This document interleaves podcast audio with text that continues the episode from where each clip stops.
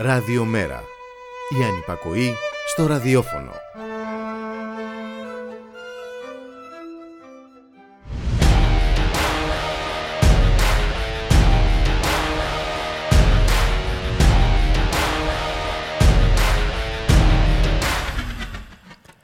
Χαίρετε κυρίες και κύριοι, ακούτε την εκπομπή «Το Στίγμα της Μέρας» ε, με τον Γιώργη Χρήστου. Στην παραγωγή της εκπομπής η Γιάννα Θανασίου, στη ρύθμιση του ήχου ο Γιώργος Νομικός. Παρασκευή σήμερα κυρίες και κύριοι 10 Ιούνιου με τον uh, Γερμανό Καγκελάριο να βρίσκεται στη Θεσσαλονίκη, στη συμπρωτεύουσα, uh, στο πλαίσιο της διάσκεψης για τη συνεργασία στην Νότια Ανατολική Ευρώπη. Παρασκευή σήμερα λοιπόν 10 Ιούνιου και να υπενθυμίσουμε εμείς uh, στον κύριο Σόλτς να υπενθυμίσει το ραδιομέρα η εκπομπή και μια μαύρη επέτειο τη σφαγή του Διστόμου ένα από τα πιο αποτρόπαια εγκλήματα των Ναζί στην κατεχόμενη Ελλάδα. Το δίστημα, κυρίες και κύριοι, πυρπολήθηκε και 218 κάτοικοι, 114 γυναίκες και 104 άνδρες εκτελέστηκαν απάνθρωπα. Ανάμεσά τους 45 παιδιά και 20 βρέφη. Ένα από τα πιο αποτρόπαια εγκλήματα των Ναζί στην κατεχόμενη Ελλάδα το πρωί της 10ης Ιουνίου του 1944 η γερμανική στρατιωτική φάλαγγα των ΕΣΕΣ ξεκίνησε από τη Λιβαδιά για την Αράχοβα με σκοπό την εκαθάριση της περιοχής από τις αντάρτικες δυνάμεις. Στο δίστομο ενώθηκε μια άλλη γερμανική ομάδα που είχε ξεκινήσει από την Άμφισα και προχώρησαν προς το Στήρι. Οι κάτοικοι έλαβαν εντολή να μην απομακρυνθούν από το χωριό μέχρι την επιστροφή των γερμανικών δυνάμεων. Στη θέση κατά βόθρα, οι Γερμανοί δέχτηκαν επίθεση από ε, αντάρτες του Ελλάς μετά από σύντομη άλλα σφοδρή μάχη, αναγκάστηκαν να υποχωρήσουν, αφήνοντας στο πεδίο της μάχης 15 νεκρούς και άλλους τόσους τραυματίες. Οι γερμανικές απώλειες ανήλθαν σε 6 νεκρούς και 15 τραυματίες.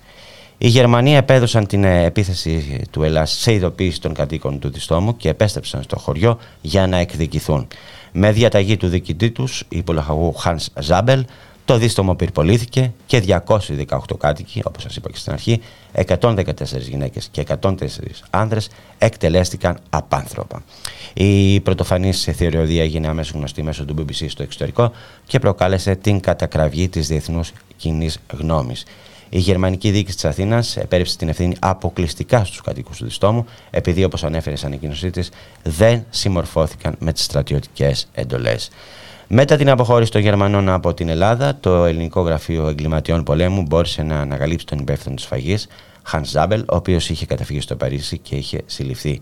Οι γαλλικές αρχές τον παρέδωσαν στις ελληνικές, οι οποίες τον προφυλάκησαν.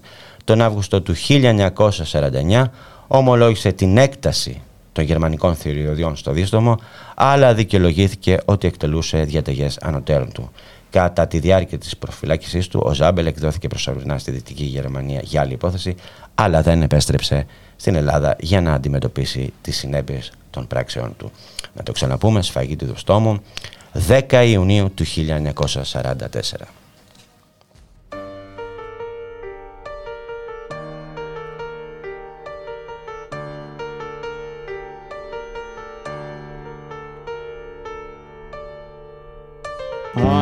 Ανέμισες για μια στιγμή το πολερό και το βαθύ πορτοκαλί σου μεσοφόρη Αύγουστος ήτανε, δεν ήτανε θαρό. Τότε που φεύγανε μπουλούκια οι σταυροφόροι. Παντιέρες πάγαιναν του ανέμου συνοδιά και ξεκινούσαν οι γαλέρες του θανάτου. Στο ρογοδίζι ανατριχιάζαν τα παιδιά κι ο γέρος έλιαζε ακαμάτι στα χαμνά του. Του ταυρού ο Πικάσο ρουθούνιζε βαριά και στα κουβέλια τότε σάπιζε το μέλι. Τραβέρσω ανάποδο πορεία προς το βοριά. Τράβα μπροστά πίσω εμείς και εμείς μέλη Κάτω από τον ήλιο αναγκαλιάζαν οι ελιές και φύτρωναν μικροί σταυροί στα περιβόλια. Τις νύχτες τέρφες απομέναν οι αγκαλιές. Τότες που σε φέραν κατσιβέλες στην πόλια. Ατσίγκανε κι αφέντη μου με τι να σε στολίσω Φέρτε το μαυριτάνικο σκουτί το πορφυρό. Στον τοίχο της Κεσαριανής μας φέραν από πίσω. Κι ένα τρίκιο ανάστημα ψηλό σαν το σωρό. Κοπέλες απ' το δίστομο φέρτε νερό και ξύδι. Κι απάνω στη φοράδα σου δεμένο σταυρωτά Σύρε για κοινό το στερνό στην κόρδομπα ταξίδι μέσα απ' τα διψασμένα της χωράφια τα νύχτα. Βάρκα του βάλτου ανάστροφη φταίνει δίχως καρένα. Συνεργά που σκουριάζουνε σε γυφτική σπηλιά Σμάρι κοράκια να πετάν στην έρημη αρένα και στο χωριό να ουρλιάζουνε τη νύχτα εφτά σκυλιά. Επιστροφή κυρίες και κύριοι στην εκπομπή Το Στίγμα της Μέρας με τον Γιώργη Χρήστο, στην παραγωγή της εκπομπής Γιάννα Θανασίου. Στη ρύθμιση του ήχου για σήμερα ο Γιώργος Νομικός.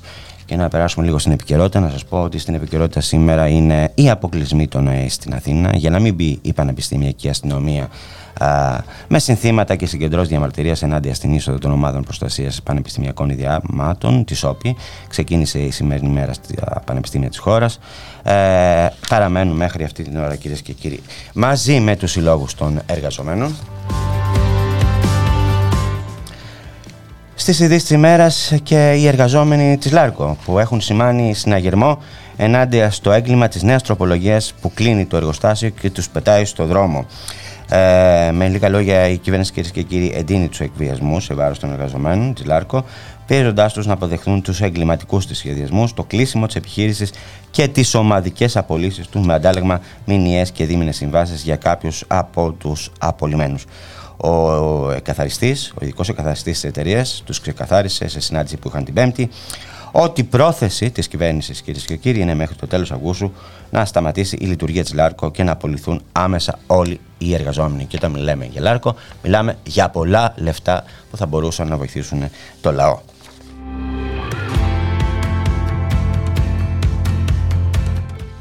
Στις ειδήσεις της ημέρας και η οργή για τη συνεχής απολύση των εργαζομένων της εταιρείας ε, από την εταιρεία καλύτερα Ελληνικός Χρυσός. Ο Δήμος Αριστοτέλη αντίθρασε έντονα ε, για τη συνεχής απολύση της εταιρείας. Ε, με την τοπική κοινωνία να θέτει ως απαράβατο όρο συνέχισης της εξοριστικής επένδυσης την αύξηση των θέσεων εργασίας. Συγκεκριμένα η εταιρεία ξεκίνησε τις απολύσεις επικαλούμενη μείωση του κύκλου εργασιών της και αυτό έχει εξοργήσει εργαζομένους και τοπικούς παράγοντες. Επένδυση και με απολύσεις δεν υπάρχει, δήλωσε χαρακτηριστικά η δήμαρχος, ο δήμαρχος συγγνώμη, Αριστοτέλη Στέλιος Βαλιάνος.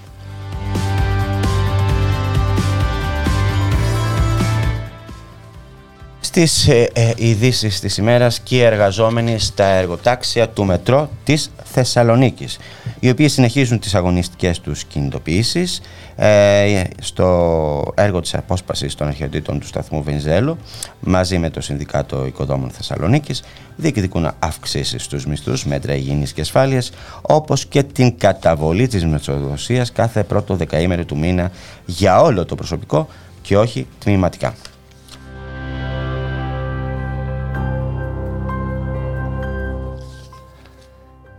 Στις ειδήσει της ημέρας και η εργοδοτική κυρίες και κύριοι τρομοκρατία η εργοδοτική επίθεση ε, εναντίον εργαζομένου ε, μετανάστη ε, στα Χανιά. Μετά την εργοδοτική εκμετάλλευση, κυρίες και κύριοι, που εκδηλώνονται πλέον και χάρη της κυβέρνησης της Δημοκρατία και του αντεργατικού τερατουργήματό της του νόμου Χατζηδάκη.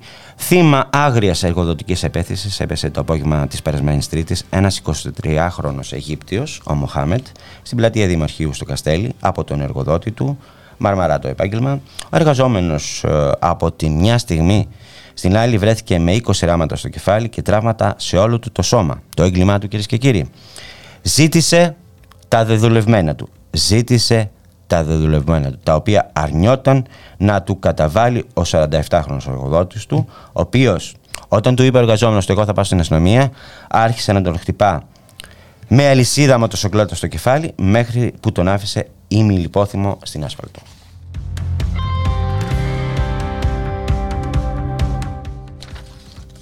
Στις ειδήσεις της ημέρας, το είπαμε και στην αρχή, ε, η διάσκεψη για τη συνεργασία στην Νοτιοανατολική Ευρώπη που διεξάγεται στη Θεσσαλονίκη με τη συμμετοχή του Γερμανού Καγκελάριου από τον οποίο μάθαμε την απόφαση της κυβέρνησης να στείλει κρυφά στην Ουκρανία τεθωρακισμένα οχήματα τα οποία θα αντικατασταθούν με γερμανικά. Λίγο πριν από την επίσκεψή του στη χώρα μας, κυρίες και κύριοι, ο Όλαφ Σόλτς, ο Γερμανός καγκελάριος δηλαδή, έδωσε νέες πληροφορίες για τις σχετικές συνομιλίες του με τον Έλληνα Πρωθυπουργό. Αναφέρθηκε από το Βερολίνο στην πολιτική συμφωνία με τη διαδικασία της κυκλικής ανταλλαγής οπλικών συστημάτων.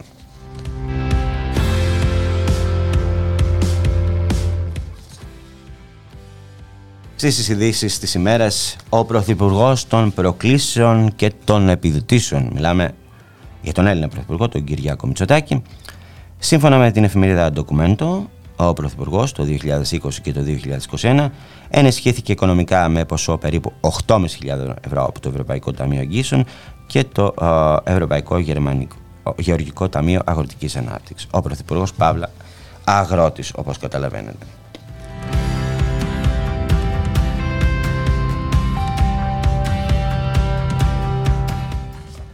Στις ειδήσεις της ημέρας και η κακοκαιρία Genesis, η οποία βρίσκεται σε εξέλιξη, χωρίς ηλεκτρικό ρεύμα περιοχές της Λάρισας. Ξυλώθηκαν ε, στέγες στην Κέρκυρα, υπάρχουν προβλήματα στην, ε, σε περιοχές της Κοζάνης κτλ. κτλ. Θα σας πω αναλυτικότερα γι' αυτό.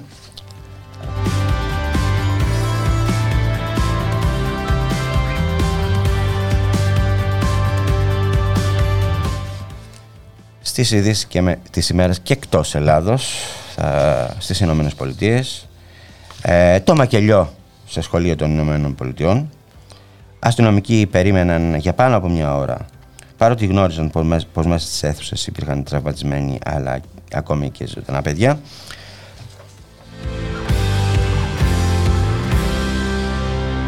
Στις ειδήσεις της ημέρας και οι τρεις νεκροί από επίθεση νεαρού εναντίον συναδέλφων του στο εργοστάσιο στο Μέριλταν, πάλι στις Ηνωμένες Πολιτείες.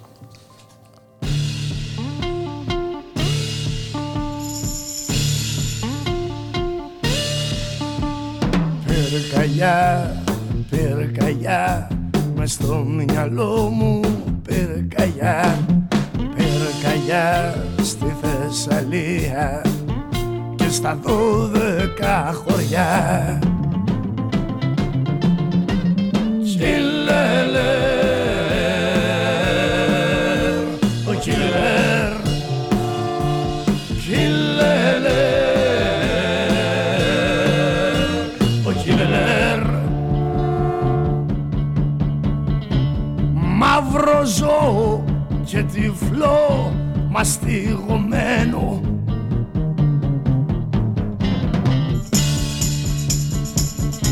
σε ποιο χαντάκι σκοτεινό με κουβαλάς με ένα παλμό αγριεμένο Στρατός περνούσε όλη τη νύχτα. Με τρένα και με φορτηγά και είχαν κλείσει όλοι οι δρόμοι για τη Λάρισα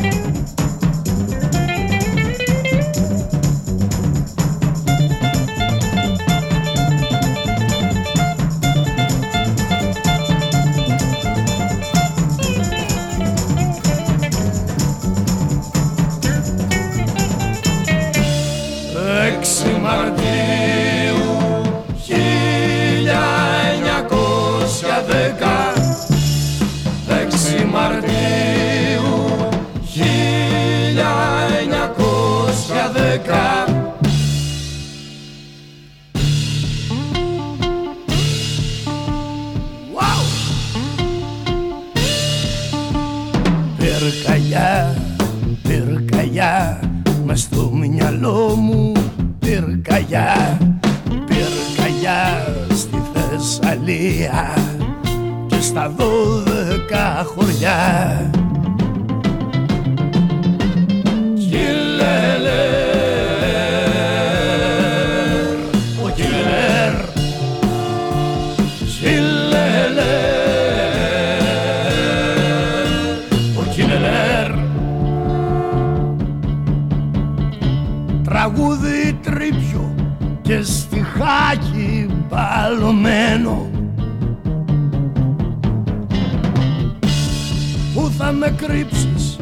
πες μου πού Ακούω φωνές από παντού Και φοβάμαι το καημένο.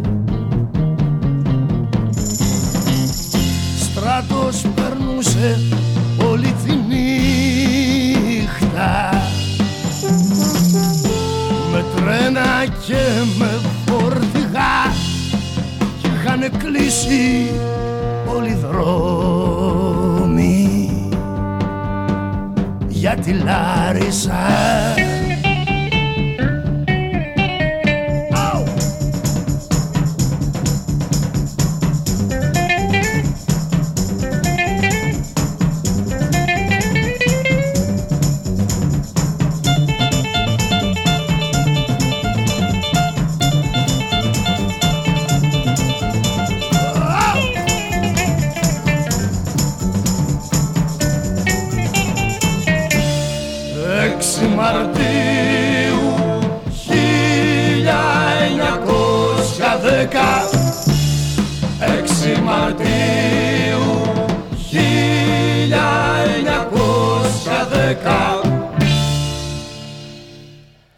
Επιστροφή κυρίες και κύριοι στην εκπομπή Το Στίγμα της Μέρας με το Γιώργη Χρήστου. Στην παραγωγή της εκπομπής η Γιάννα Θανασίου, στη ρύθμιση του ήχου ο Γιώργος Νομικός. Και περνάμε στο μενού της εκπομπής, ε, αρχίζοντας από τον εκπρόσωπο τύπου του ΜΕΡΑ25, του Μιχάλη Κρυθαρίδη, ο οποίος μας την έχει κάνει κυρίες και κύριοι. Διακοπεύει στο Παρίσι. Τι κάνεις εκεί πέρα, αλήθεια; Δεν διακοπεύω ακριβώς. Ε, Γιώργη, και δεν είμαι ακριβώς στο Παρίσι επίσης, είμαι στη Γαλλία πράγματι. Δεν πειράζει, το, το ε, μετά το ωφελεί μου. Έτσι, Όπου και εδώ, εντάξει, μια που το, το θέτουμε και αυτό, αν δεν στην ατζέντα τη συζήτηση, να πούμε ότι υπάρχουν ετοιμασίες για, την, για την Κυριακή, για τις γαλλικές εκλογές, ε, για τις βουλευτικές εκλογές. Ακριβώς. Ε, υπήρξε μάλιστα χθες και μια εκτενέστατη συνέντευξη του γραμματέα μας ε, στην, ε, στη Λιμπερασιόν. Εμείς φυσικά εκφράζουμε τη στήριξή μας σε αυτό το, ε, το μέτωπο το οποίο έχει δημιουργηθεί με τον Ζαν Λουκ Μελανσόν και το οποίο ελπίζουμε και πιστεύουμε πως μπορεί αυτή την, την Κυριακή να, να επικρατήσει. Το μέτωπο της αριστεράς εννοείς. Ακριβώς, ακριβώς. Και να δημιουργήσει στη συνέχεια έτσι, προβλήματα, αν θέλεις, στην ε, διακυβέρνηση του Γάλλου Πρόεδρου, του, του Μανουέλ Μακρόν και να μην ε, το, το επιτρέψεις να είναι ε, μια συνέχεια εύκολη για όλες αυτές τις αντιμεταρρυθμίσεις τις οποίες ήδη έχει ούτως ή άλλως στην ατζέντα του και οι οποίες δεν επιδοκιμάστηκαν στην ουσία ούτε από τις προεδρικές εκλογές απλά με τη γνωστή δυστυχώς ε, τακτική και τον τρόπο με τον οποίο εξελίσσονται οι μεταδημοκρατίες στην Ευρώπη αναγκάστηκαν οι πολίτες ε, σε μεγάλο βαθμό να, να, να ψηφίσουν ε, τον ε, Γάλλο Πρόεδρο λόγω της ε, ακροδεξιάς έτσι, φασιστικής επιλογής που υπήρχε στην, ε, στην Αντίπερα. Που έτσι κι αλλιώς έχει και γύρω στο 20% με το καταλαβαίνω εγώ. Βέβαια, βέβαια. Και έτσι κι αλλιώς επίσης αυξάνει και τα, τα ποσοστά της. Δηλαδή πέρα από όλα τα, τα υπόλοιπα. Έλα, έλα να πάμε λίγο Ελλάδα και μετά θα σε ξαναπάω Γαλλία. Έλα πάμε λίγο Ελλάδα. Να πάμε, να πάμε ναι, Θεσσαλονίκη. Στη ναι. διάσκεψη για ε, τη συνεργασία στην Νότια Ανατολική Ευρώπη. Στο γερμανό καγκελάριο των Σόλτς. Ακριβώς. Που ευτυχώς που υπάρχει αυτός και μαθαίνουμε τι γίνεται σε αυτή τη χώρα. Ευτυχώς να πούμε την ενημερώνει πραγματικά. Ε, βέβαια και εκεί να πούμε, Γιώργη, ότι κατ' ουσίαν η διάσκεψη αυτή πλέον ε, το, το ενδιαφέρον της μάλλον στρέφεται κυρίως στην ε, συνάντηση αν θέλεις, του, του Κυριάκου Μητσοτάκη με τον Όλαφ Σόλτς και στα ζητήματα που θα θέσει όπως ο ίδιος δήλωσε ήδη από το από το πρωί και βέβαια και με δεδομένη αυτή την κατάσταση ε, που επικρατεί όσον αφορά τα, τα ελληνοτουρκικά. Ε, εντάξει, και εδώ βέβαια να πούμε ότι και την προηγούμενη φορά πάλι τα θέματα αυτά έθεσε υποτίθεται στη συνάντηση και πάει και με χάρτες σχετικούς. Το πώς καταλήξαμε μετά, το μόνο το οποίο ε, να έχει καταλήξει από αυτή τη συνάντηση να είναι οι νέοι εξοπλισμοί τους οποίους στέλνουμε μάλλον στην Ουκρανία χωρίς κιόλας να ενημερωθούμε γι' αυτό είναι μια, ένα άλλο ζήτημα. Και επίσης δεν μας είπε τελικά από αυτή τη συνάντηση και τότε ο Έλληνας Πρωθυπουργός ποια ήταν η απάντηση, τι έλαβε, τι συζήτησε εν πάση περιπτώσει με τον Γερμανό Καγκελάριο για τα ζητήματα ακριβώς αυτά ε, που αφορούν τα ελληνοτουρκικά, διότι και τότε ακόμα η στάση της, ε, της Γερμανίας, αν εξαιρέσει ότι μετά άλλαξε λίγο αυτή την ε, τη ρητορική, ήταν μια στάση καθαρά ίσων αποστάσεων.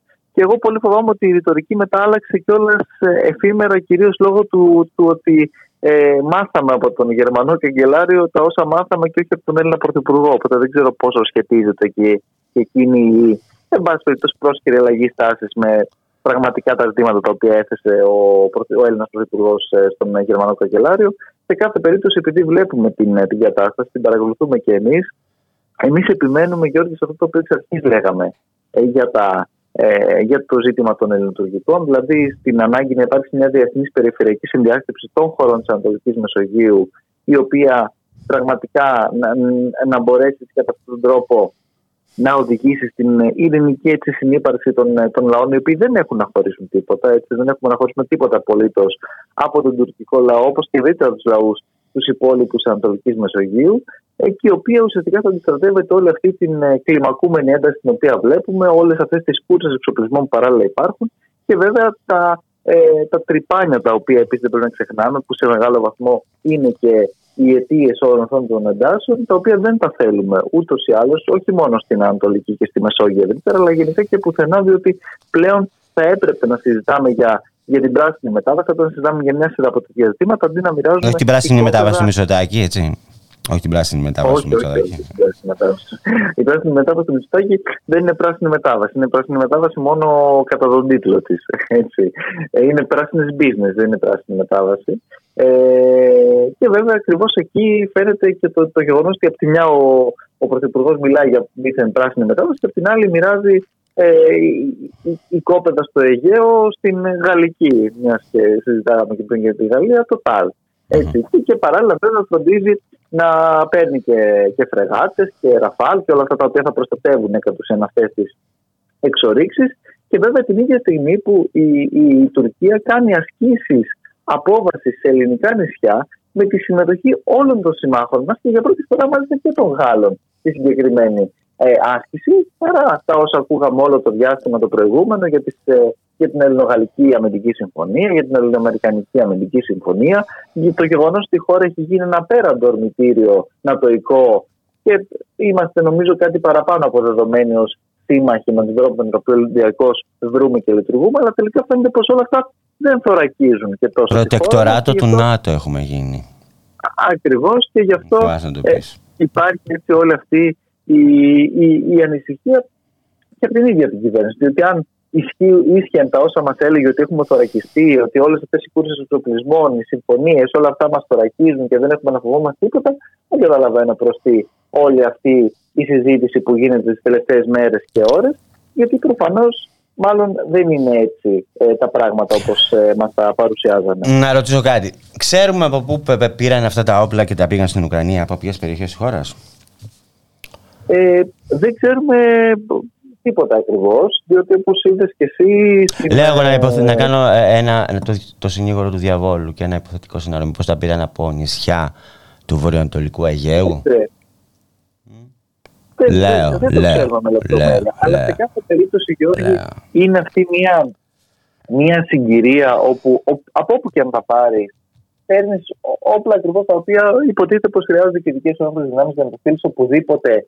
Υποτίθεται βέβαια για να λάβεις άλλα ε, γερμανικά συστήματα και δεν θα στέλνουν απευθείας οι Γερμανοί, αν είναι έτσι τους Ουκρανούς να τους ενισχύσουν κατά αυτόν τον τρόπο. Γιατί, Μιχάλη, θα φαντάζομαι εγώ τώρα ε, ότι δεν τα στέλνουν άμεσα οι Ουκρανοί, ε, συγγνώμη, οι Γερμανοί, γιατί εξαρτώνται από το φυσικό αέριο, το ρωσικό φυσικό αέριο. Τους κλείσει την κάνουλα ο, ο Πούτιν και μετά. Προ...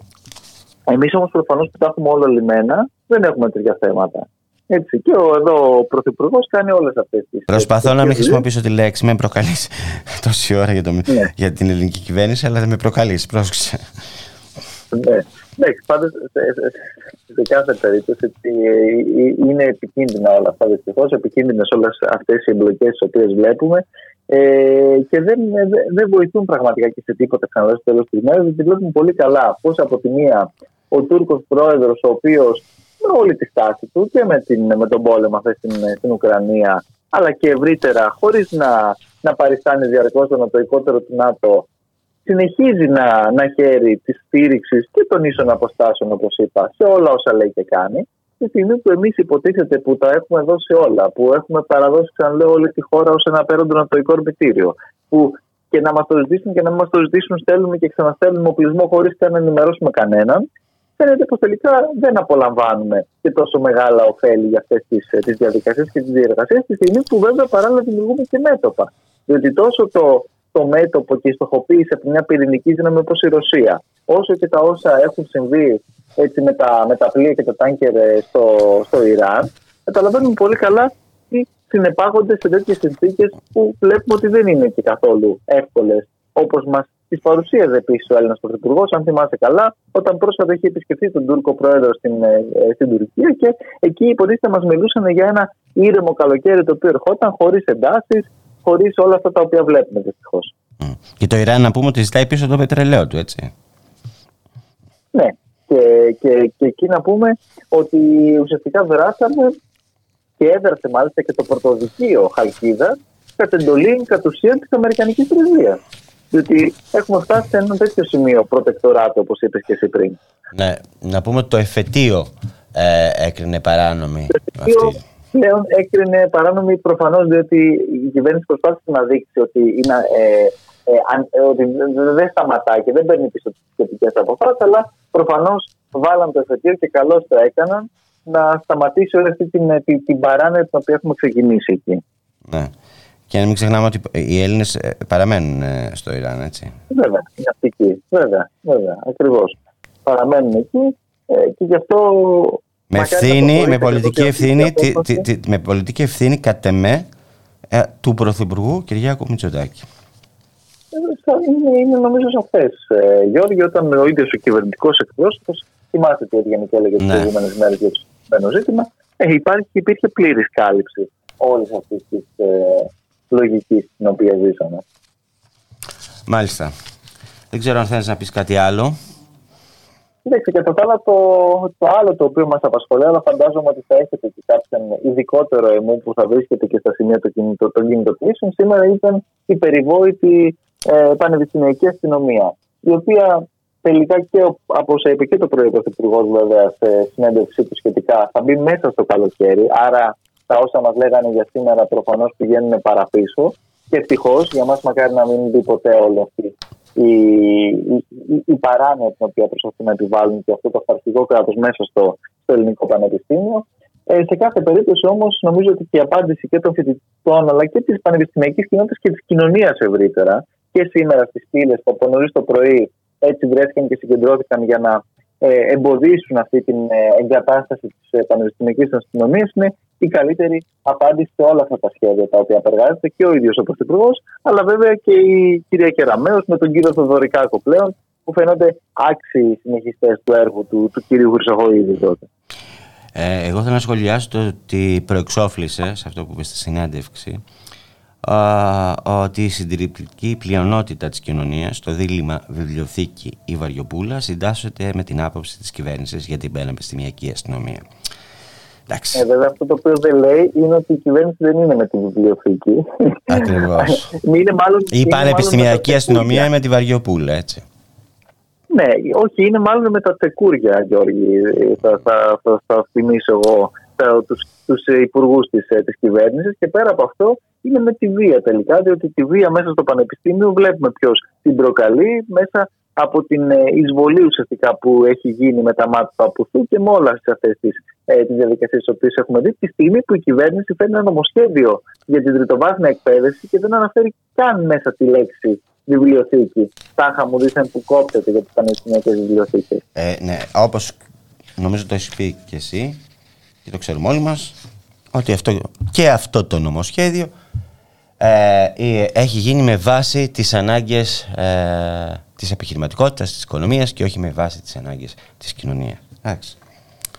Και με βάση ποτέ τις ανάγκες πραγματικά του Δημοσίου Πανεπιστημίου, το οποίο διαρκώς υποβαθμίζουν και όχι μόνο οι σημερινοί κυβερνώντες, αλλά διαχρονικά και ιδιαίτερα τα τελευταία χρόνια και όλες οι μνημονιακές κυβερνήσεις που έχουν αποψηλώσει πλήρως τη δημόσια εκπαίδευση ε, και μετά ε, μας μιλάνε και για δίθεν αξιολογήσεις και για άλλα τέτοια όταν έχουν κόψει τα, τα, τα πανεπιστημιακά ιδρύματα από κάθε πόρο και από κάθε υποδομή. Ναι.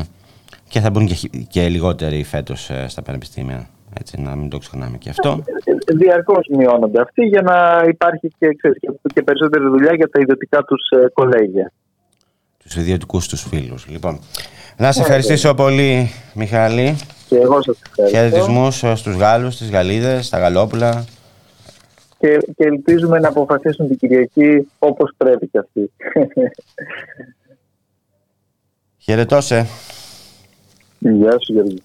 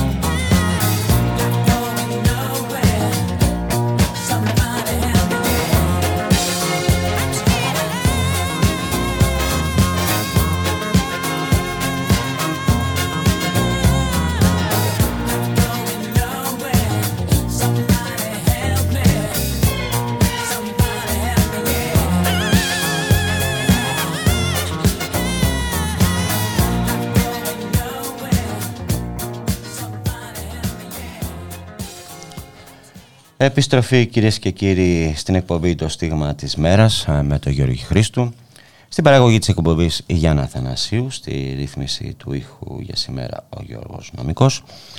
Και περνάμε στο θέμα που επικρατεί σήμερα στην ισογραφία και δεν είναι άλλο από τις κινητοποίησεις ε, φοιτητών, ε, συλλόγων, ε, ερευνητικού προσωπικού στις πύλες των πανεπιστημίων, στο ΕΚΠΑ, στο Εθνικό Μετσόβιο Πολυτεχνείο, στο ΟΠΑ, στο Οικονομικό Πανεπιστήμιο, στην Πάτρα, στη Θεσσαλονίκη, παντού, για να μην μπει η πανεπιστημιακή αστυνομία μέσα, αν, αν, αν και στο Αριστοτέλειο Πανεπιστήμιο Θεσσαλονίκης όπου και θα μεταφερθούμε και θα μιλήσουμε με την ε, φοιτητρία τη Σοφία Τιχατζοπούλου, φοιτητρία του Ιστορικού Αρχαιολογικού του Αριστοτελείου Πανεπιστημίου Θεσσαλονίκης.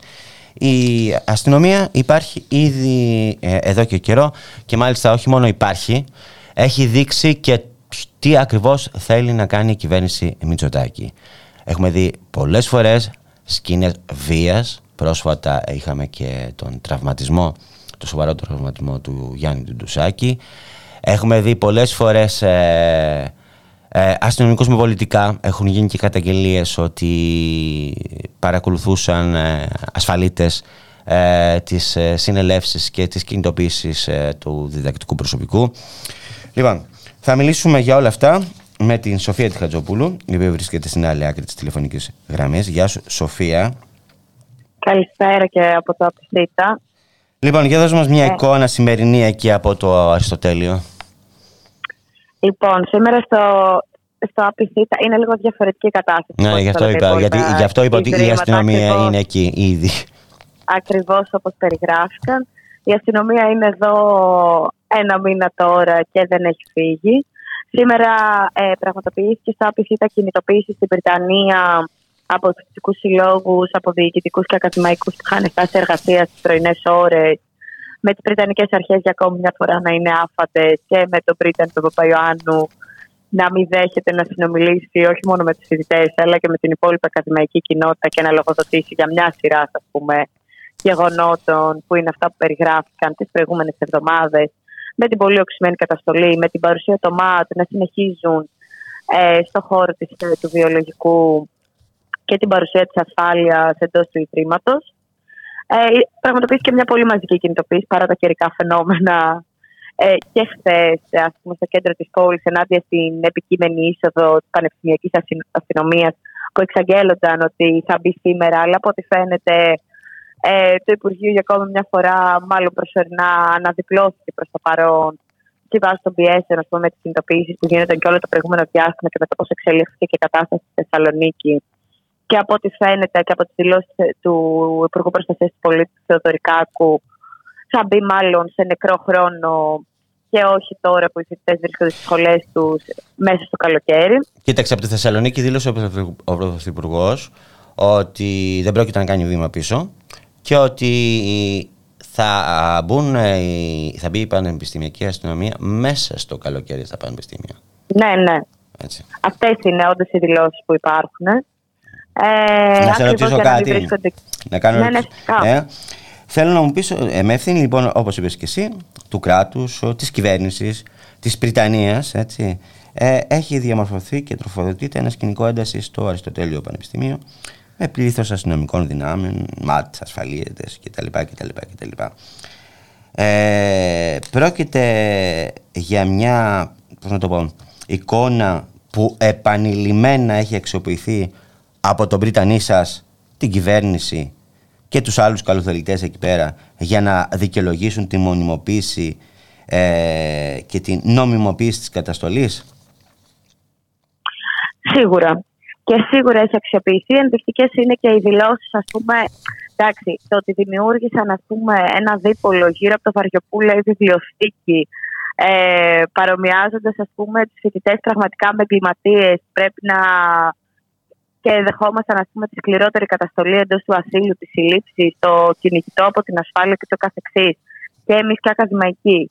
Ε, οι δηλώσεις, ας πούμε, σε διάφορων ακόμα και δημοσιογράφων, όπως ο Μουντή, τα κυρίαρχα μέσα και ο ίδιος. Για Οι δηλώσεις, ξαναπέστε αυτό γιατί δεν ακούστηκε καλά. Ναι, ναι, οι δηλώσεις λέω δημοσιογράφων όπως ο Μπουντζή στην καθημερινή, ακόμα Ναι. και του ίδιου του Μητσοτάκη που μιλούσε για επαγγελματίες τραυματίες, ε, φαίνεται ότι στείλουν ένα αφήγημα γύρω από το πώς ας πούμε ε, προσπαθούν ε, να ε, παρομοιάσουν τους φοιτητές με εγκληματίες που λες και δεν, ε, δεν είχαμε τραυματισμούς ας πούμε, λες και δεν είχαμε συλλήψεις, λες και δεν έγιναν ανέτειες προσαγωγές και προσπαθούν να δημιουργήσουν αυτό το δίπολο γύρω από το ε, βιβλιοθήκη ή Βαριοπούλα τη στιγμή που την προηγούμενη εβδομάδα, ας πούμε, μετά από την κινητοποίηση των φοιτητικών συλλόγων μπροστά στις δυνάμεις των ΜΑΤ, ε, οι αστυνομικές δυνάμεις πέταξαν ε, χημικά μέσα στο χώρο της κεντρικής βιβλιοθήκης. Και αυτή η εικόνα που έχει κυκλοφορήσει κιόλας νομίζω ότι είναι ενδεικτική για το ποιος είναι ο στόχος εν τέλει. Και ο στόχος είναι η νεολαία, ο στόχος είναι το πώς ε, το πανεπιστήμιο θα πάψει να λειτουργεί με έναν ε, τρόπο δημοκρατικό, ότι όποιος αντιδρά θα καταστέλλεται. Και ενδεικτικό είναι και το νέο νομοσχέδιο που φέρνουν γύρω από το πόσο δημοκρατικά ας πούμε, θα λειτουργεί το πανεπιστήμιο και τα ιδρύματα από εδώ και πέρα. Μμμ. Κοίταξε, είπες όταν άκουσα, αν μου επιτρέψεις, όταν άκουσα να λέει ο Μητσοτάκης επαγγελματίες, τραυματίες. Ξέρεις τι μου ήρθε στο μυαλό; Μου ήρθε αυτό που έλεγε ο, Χατζ, ο Μιχαλολιάκος, ο γνωστός της Χρυσής Αυγής.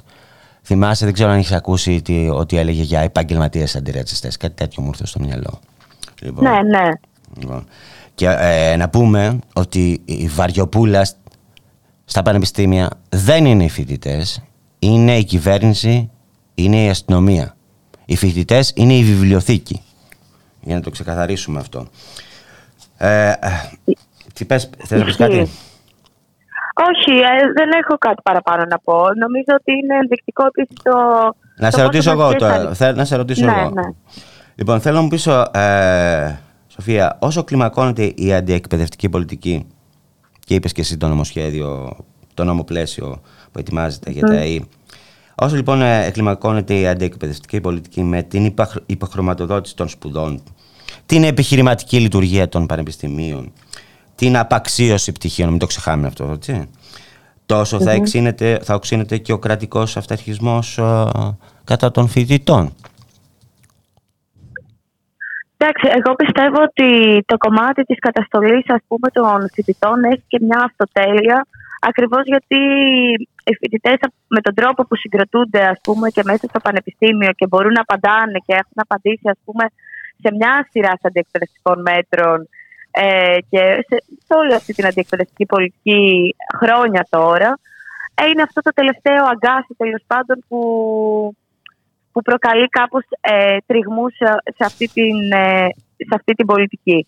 Οπότε η απάντηση σε αυτό είναι η καταστολή, η άμεση με τα ΜΑΤ ή με την ΟΠΗ, είναι το κομμάτι των πειθαρχικών, είναι το κομμάτι των διαγραφών που έρχονται πραγματικά να δημιουργήσουν ένα πολύ ασφεκτικό πλαίσιο για τους φοιτητές.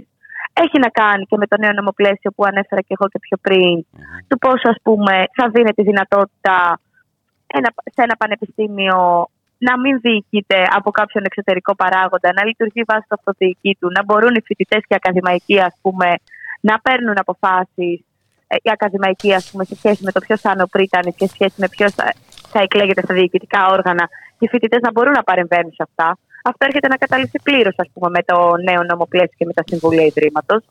Και το χτύπημα στα πτυχία έρχεται επίσης με το νέο νομοπλαίσιο. Μμμ. Και για ακριβώς, ας πούμε, για να μην μπορεί ο κόσμος να.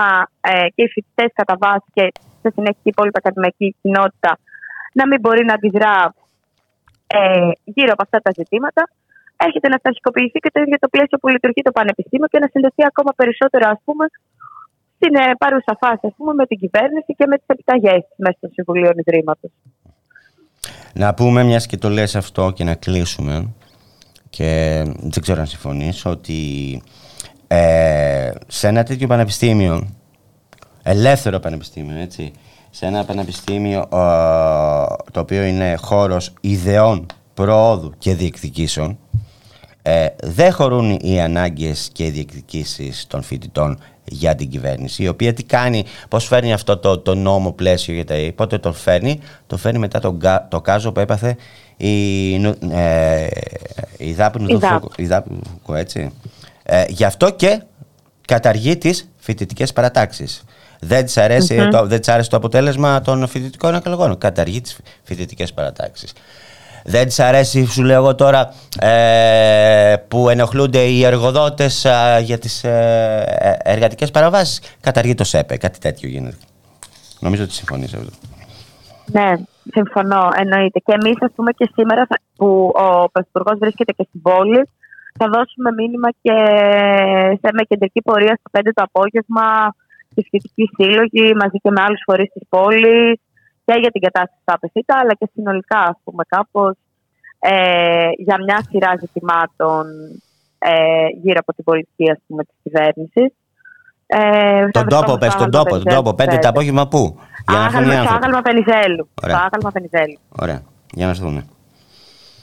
Λοιπόν, σε ευχαριστώ πολύ. Σε ευχαριστώ πολύ. Εγώ ευχαριστώ. Καλή συνέχεια. Χαιρετώ σε.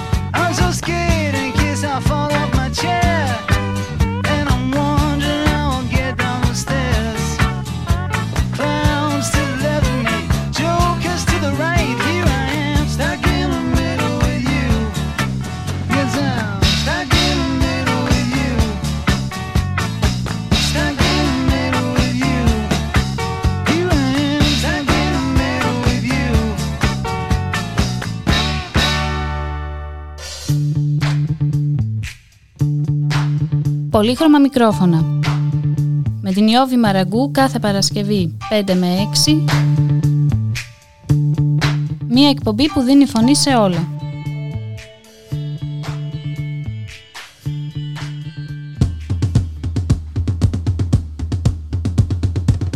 Με απευθείας ανάθεση. Το οικονομικό μαγαζίνο του Ράδιο Μέρα με τον Σάκη Ζαχάρου. κάθε Παρασκευή 6 με 7 το απόγευμα.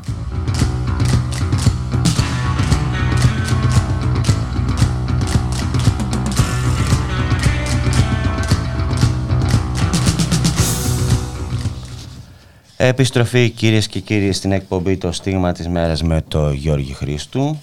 Στην παραγωγή της εκπομπής η Γιάννα Θανασίου, στη ρύθμιση του ήχου για σήμερα ο Γιώργος Νομικός. Παραμένουμε στο θέμα της ε, πανεπιστημιακής ε, αστυνομίας. Ε, πριν ε, το μουσικό διάλειμμα είχαμε μεταφερθεί στη Θεσσαλονίκη. Τώρα θα μεταφερθούμε εδώ στην Αθήνα. Ε, στο Εθνικό Μετσοβόη Πολυτεχνείο, ε, στο ΕΚΠΑ κτλ. Και θα μιλήσουμε με τον Ορέστη τον Τριανταφύλου που είναι μέλος του Δουσού της Σχολής Εφαρμοσμένων Μαθηματικών και Φυσικών Επιστημών του ΕΜΠ που βρίσκεται στην άλλη άκρη της τηλεφωνικής γραμμής. Γεια σου Ορέστη. Γεια σας, καλησπέρα. Ωραία, τι θες να μας δώσεις μια εικόνα, μια, μια εικόνα από τη σημερινή κατάσταση εκεί ε, στην Πολυτεχνιούπολη, στην Πανεπιστημιούπολη. Βεβαίως, βεβαίως. Ευχαριστώ.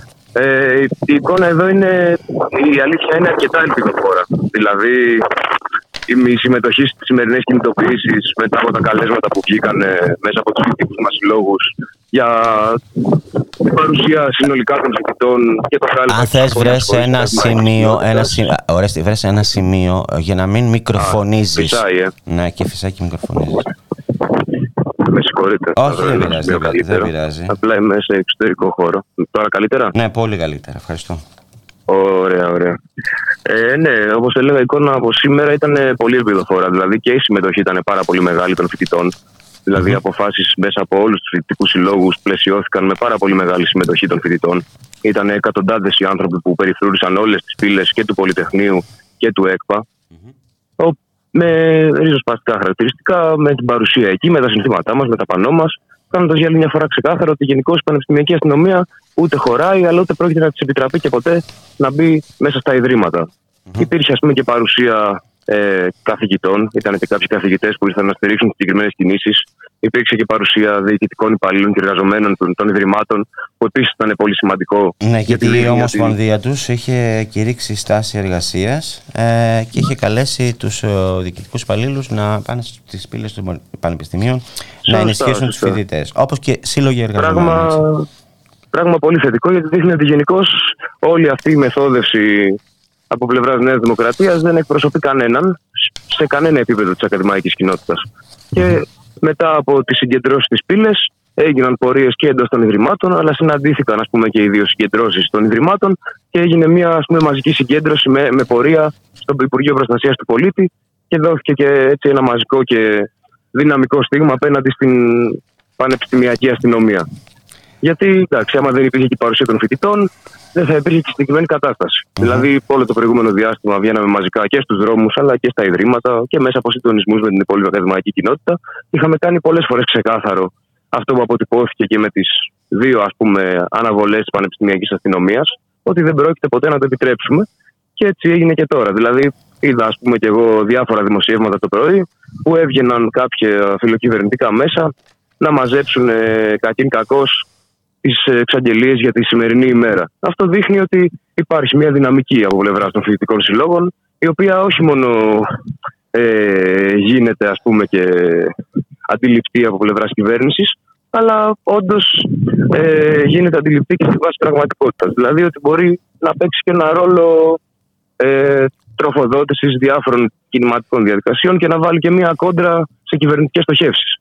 Έχετε και κάτι άλλο, Ορέστη. Έχετε και τη στήριξη της κοινωνίας και είναι σημαντικό αυτό. Ναι, δηλαδή εντάξει.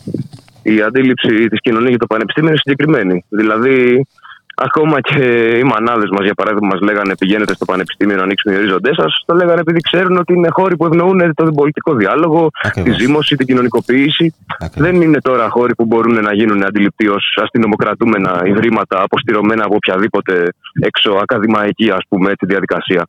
Δηλαδή αυτό είναι βαθιά αντιδημοκρατική και αυταρχική μεθόδευση. Και προφανώς σε είναι, είναι ας πούμε πάρα πολύ αρνητικά εκλαμβανόμενοι και από οποιονδήποτε στοιχειοδός δημοκρατικό άνθρωπο. Οπότε η στήριξη όντως που έχουμε είναι αρκετά μεγάλη, εγώ θεωρώ. Ερώτηση, ερώτηση. Με την πανεπιστημιακή. Ναι. Θα, πάμε και θα μιλήσουμε λίγο και για το νόμο πλαίσιο για τα ΑΕ, έτσι. Το νέο Βεβαίως. αντιδραστικό νόμο πλαίσιο για τα ΑΕ της Ε, με την πανεπιστημιακή αστυνομία θεωρείς ότι θέλουν να βάλουν οριστική ταφόπακα στο πανεπιστημιακό άσυλο που όλοι ξέρουμε ότι κατακτήθηκε με αιματηρούς αγώνες; Ναι, εντάξει. Θεωρώ πως είναι και δεδομένο το συγκεκριμένο στοιχείο που αναφέρετε κι εσείς. Δηλαδή, το άσυλο είναι στην πραγματικότητα η βάση πάνω στην οποία όλες οι δυνατότητες για δημοκρατικό και πουσιώδη διάλογο στην πραγματικότητα ε, πατάνε. Χωρίς το πανεπιστημιακό άσυλο και με τις παρεμβάσεις των μηχανισμών όπως μπορεί να είναι η αστυνομία, δεν θα υπάρχει καμία δυνατότητα για κανένας χώρος για ουσιαστικό πολιτικό διάλογο. Mm-hmm. Πράγμα που σημαίνει ότι δεν θα υπάρχει και κανένας χώρος για οποιαδήποτε διεκδίκηση και αμφισβήτηση της κυρίαρχης πολιτικής κατεύθυνσης, που τώρα εκφράζεται μέσα από τη Νέα Δημοκρατία. Έτσι όπως μου το λες, ε, κάνω το συνήγορο του διαβόλου τώρα έτσι, έτσι όπως μου το λες, ε, αυτό η Πανεπιστημιακή Αστυνομία για την ακρίβεια, ε, μάλλον αποτελεί ένα κομμάτι από το παζλ ε, της απαγόρευσης των διαδηλώσεων, της, ε, του νόμου Χατζηδάκη, ε, την επίθεση στα σωματεία, γιατί και εσείς ως φοιτητικοί σύλλογοι όταν σου καταργεί ε, τις παρατάξεις δέχεστε μια επίθεση στις συλλογικές διαδικασίες, έτσι δεν είναι; Ναι, ναι, βεβαίως. Κοιτάξτε, και εγώ συμφωνώ. Θεωρώ ότι όντως σχετίζεται και με τα σημεία του νομού Χατζηδάκη που στοχοποιούν τον ε, συνδικαλισμό στους χώρους εργασίας. Προφανώς σχετίζεται και με, τις, ε, και, και, με τον, και με τον νόμο περί διαδηλώσεων. Γιατί ένα από τα στοιχεία της πολιτικής Νέας Δημοκρατίας, όπως εγώ τουλάχιστον το βλέπω, είναι και η θωράκιση του πολιτικού σκηνικού. Δηλαδή η άρση οποιασδήποτε δυνατότητας και ευρύτερα κομματιών ας πούμε, της κοινωνίας αλλά και της νεολαίας να μπορούν να εισβάλλουν εντός πολλών εισαγωγικών μέσα από τις ε, κινητοποιήσεις τους στο πολιτικό προσκήνιο και να διεκδικούν και να καθορίζουν και λίγο την εξέλιξη των πραγμάτων στη βάση και της υπεράσπισης των συμφερόντων τους. Δηλαδή, όλο αυτό που έγινε την προηγούμενη δεκαετία με τις μεγαλειώδεις κινητοποιήσεις, η Νέα Δημοκρατία το έχει λάβει υπόψη, εγώ πιστεύω. Και προσπαθεί σε όλα τα επίπεδα να θωρακίσει το πολιτικό σκηνικό. Και περασπιζόμενοι προφανώς την εφαρμογή της πολιτικής κατεύθυνσης, που είναι σαρωτική σε όλα τα επίπεδα. Αλλά πάμε λίγο στο νόμο πλαίσιο γιατί και αυτός συνδέεται με την πανεπιστημιακή αστυνομία και αυτό συνδέεται με το δόγμα νόμος και τάξη και αυτό συνδέεται με την ε, καταστολή. Ε, όπως επίσης συνδέεται και με τις αντιεκπαιδευτικές μεταρρυθμίσεις που έχει κάνει και Ραμαίο στο Λύκειο κτλ. κτλ.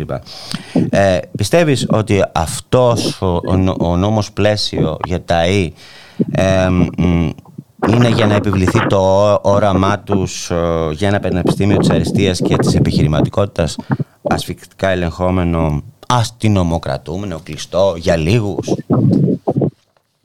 Ε, ένα πανεπιστήμιο στα πλαίσια της αριστείας πιστεύω ότι σίγουρα υπάρχει μια κατεύθυνση ε, ώστε να διαμορφωθεί. Δηλαδή και αυτό που γίνεται τώρα με το νέο νόμο πλαίσιο.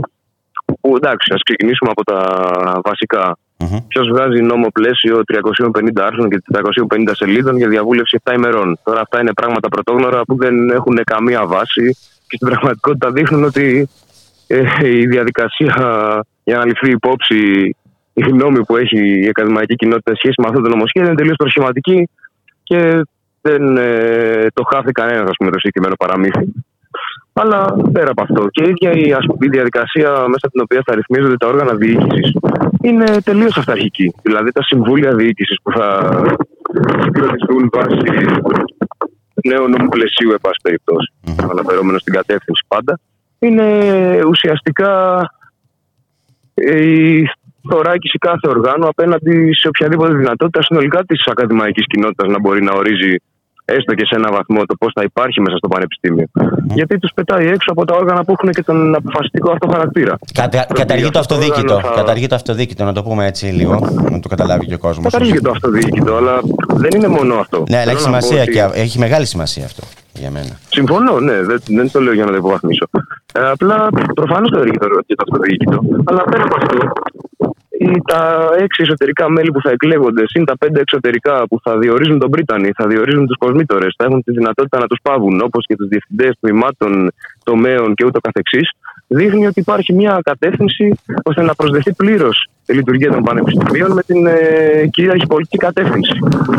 Γιατί μέχρι στιγμής, ας πούμε, υπήρχε και η δυνατότητα της ακαδημαϊκής κοινότητας, είτε όσον αφορά τους φοιτητές, είτε όσον αφορά τους ε, διδάσκοντε είτε όσον αφορά τους εργαζόμενους και πάει λέγοντας, να παρεμβαίνουν με την παρουσία τους, όπω ήταν διαζώσεις, σε πάση περιπτώσει, που γινόταν με, πιο φυσιολογικό εντός εισαγωγικών τρόπο, να είναι εκεί, με την παρουσία, να είναι εκεί και μέσα από την παρουσία τους να μπορούν να καθορίζουν και κάπως το αποτέλεσμα της συζήτησης σε σχέση και με την απόφαση που λαμβανόταν. Και, γιατί και πολλές φορές κατέληγε η απόφαση όντως να υπερασπίζεται και τα δικαιώματα και τα κεκτημένα και την προοπτική ας πούμε ε, των εκάστοτε βαθμίδων ας πούμε, της ακαδημαϊκής κοινότητας, όποια αφορούσε η εκάστοτε συζήτηση. Αυτό τώρα δεν θα υπάρχει. Τα όργανα που με τον αποφασιστικό ας πούμε, ρόλο θα είναι τελείως κομμένα από την ακαδημαϊκή κοινότητα. Δεν θα υπάρχει καμία διαδικασία ας πούμε, μέσα από την οποία θα μπορεί κάποιος να εμπλέκεται στη συζήτηση. Επίσης, διαλύει τελείως τα πτυχία. Δηλαδή, η διάσπαση των πτυχίων και ο κατακαιρματισμός, ας πούμε, των, ε, της ενιαίας, εν πάση περιπτώσει, ένταξη στην αγορά εργασίας, που αποτελούσε και τη βάση πάνω στην οποία μπορούσαν οι εργαζόμενοι να διεκδικήσουν και συλλογικές κατοχυρώσεις, ναι, ναι. καλύτερες εργασιακές σχέσεις. Όλο αυτό το πράγμα στην πραγματικότητα διαλύει κάθε προοπτική.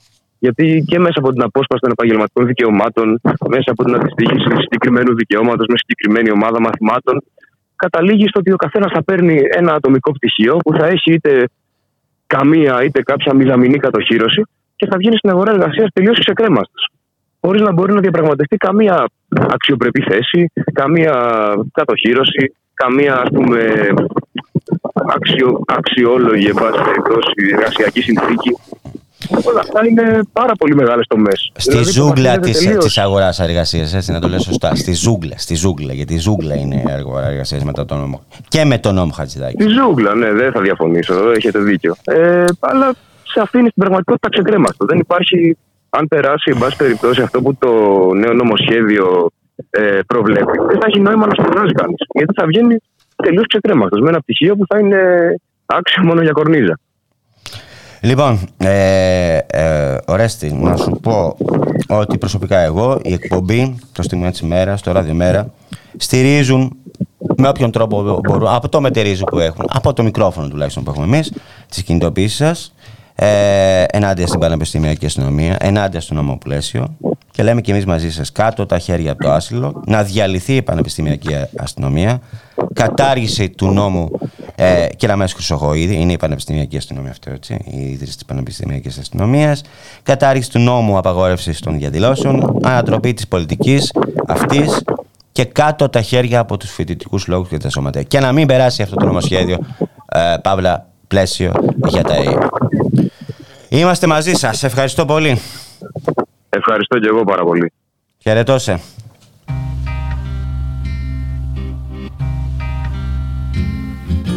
Helping the kids out of their coats, but wait, the babies haven't been born. Oh, unpacking the bags and setting up, and planted lilacs and buttercups. Oh. But in the meantime, I got it hard. Second floor living without a yard. It may be years until the day my dreams will match up with my pay.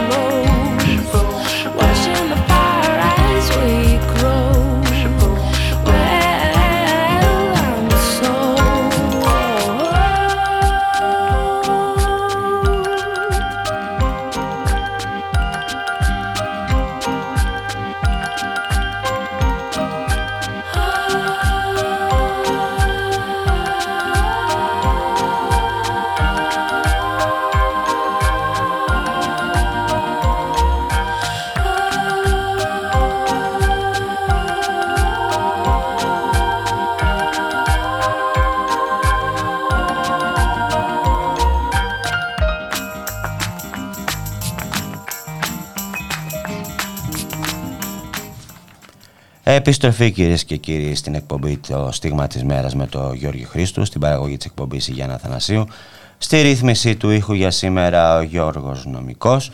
Και να μεταφερθούμε κυρίες και κύριοι στα Χανιά όπου μετά την ε, εργοδοτική εκμετάλλευση που εκδηλώνεται πλέον και το ξέρουμε όλοι μας ε, και χάνει της κυβέρνησης της Νέας Δημοκρατίας και του αντεργατικού τερατουργήματος του Χατζηδάκη θύμα άγριας εργοδοτικής επίθεσης έπεσε το απόγευμα της Τετάρτης, συγγνώμη της περασμένης Τρίτης ένας 23χρονος Αιγύπτιος, ο Μοχάμετ, στην πλατεία Δημαρχείου στο Καστέλι από τον εργοδότη του ε, μαρμαρά το επάγγελμα, ο εργαζόμενος ε, έκανε το έγκλημα σε εισαγωγικά να ζητήσει ε, τα δεδουλευμένα του. Ε, για το θέμα αυτό θα μιλήσουμε με τον πρόεδρο του Εργατικού Κέντρου Χανίων, τον Γιάννη τον Μανολικάκη. Ε, να μιλάμε στον Ελληνικό, βρίσκεται στην άλλη άκρη Και βέβαια, και βέβαια. Λοιπόν, ναι, να μιλάμε. Είμαστε και οι δύο εργαζόμενοι έτσι κι αλλιώς. Έχουμε τα ίδια ταξικά συμφέροντα. Σωστά. Λοιπόν, θες να μας περιγράψεις τι έγινε και Δηλαδή διαβάζω ότι τον χτυπούσε ε, με αλυσίδα μοτοσυκλέτα στο κεφάλι μέχρι που τον άφησε ημιλιπόθυμο έτσι. Και μιλάμε τώρα για βιοπραγία εργοδότη έτσι που τιμωρείται. Ε, κοιτάξτε να δείτε. Θα το πάρω εδώ από την αρχή. Παρακαλώ. Εμείς εχθές το πρωί ε, είδαμε το δημοσίευμα ότι έγινε αυτό το περιστατικό, το τραγικό περιστατικό για μας και αμέσως ψάξαμε να δούμε τι ακριβώς έχει συμβεί. Στο Νέα Κρήτη ήταν, έτσι να το πούμε αυτό έτσι. Εγώ τουλάχιστον στο, Νέα, εγώ τουλάχιστον στο Νέα Κρήτη το διάβασα, να πούμε και το δημοσίευμα που είπες. Στο Νέα Κρήτη, εγώ το, το πρώτο που το έβγαλα είναι το παρακριτικά εδώ στα Ωραία, το παρακριτικά. Okay. Έτσι, και οι φωτογραφίες που δείχνει και τον Αλλοδαπό που, που έχει χτυπηθεί το συνάδελφο τον άτυχο είναι από εκεί. Ε, Τέλος πάντων, εντάξει, δεν έχει να κάνει. Ποιος το έχει βγάλει. Η ουσία είναι ότι έχει γίνει. Έχουμε ένα γεγονός το οποίο είναι τραγικό, το οποίο το έχουμε καταγγείλει το οποίο δεν θα το αφήσουμε να περάσει έτσι. Ήδη τώρα νομίζω ακόμα είναι στα δικαστήρια. Στην εισαγγελία έχει, έχει πάει ο, ας πούμε, ο εργοδοτης Ε, τι να πούμε, ότι ένας πήγε να ζητήσει, συνάδελφος πήγε να ζητήσει τον κόπο του.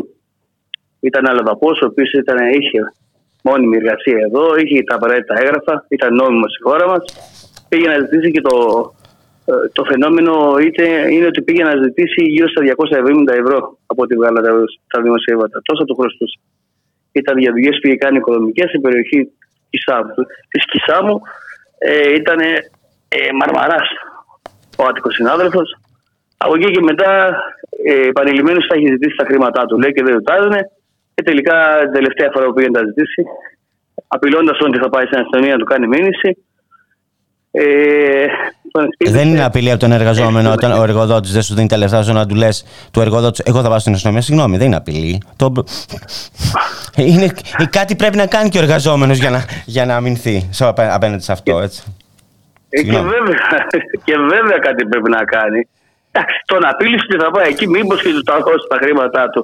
Σαν ε, την ίστατη χειρονομία που έκανε για αυτός. Και από εκεί μετά ο εργοδότης έδωσε σωστό ότι πρέπει να τον χτυπήσει. Δυστυχώς, δυστυχώς, εκεί έχουμε φτάσει. Ζητάμε τον κόπο μας και από, αντί να εισπράξουμε τον κόπο μας, εισπράττουμε ξύλο. Και μάλιστα ξύλο με αλυσίδα. Μιλάμε ότι, αν δείτε στις φωτογραφίες, τα τραύματα που φέρνει ο άτυχος συνάδελφος, είναι, είναι πάρα πολύ. Μιλάμε ότι ήταν με μίσος. Ναι, στην πλάτη έχω δει στο κεφάλι επάνω. Στο κεφάλι και στα, στην πλάτη. Δηλαδή, δηλαδή τις φωτογραφίες και μόνο, πρέπει να καταλάβετε έτσι είναι αποτομένο να πούμε που χτυπούσε τον, τον άτομο συνάδελφο.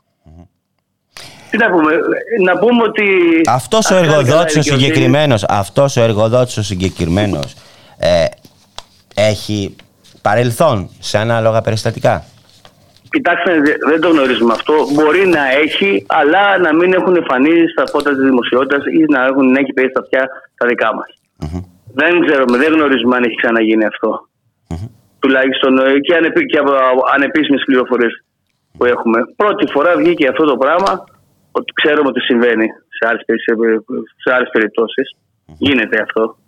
Έτσι, μην κρυβόμαστε. Απλά οι εργαζόμενοι δεν θέλουν να προσφύγουν, να καταγγείλουν, δεν θέλουν για τους δικούς λόγους, ίσως κάποιοι που είναι παράνομοι στην εργασία τους, έχει συμβεί και αυτό και στο παρελθόν, κάποιοι που δεν έχουν άδεια παραμονής ή δεν έχουν άδεια εργασίας, να μην το καταγγέλνουν.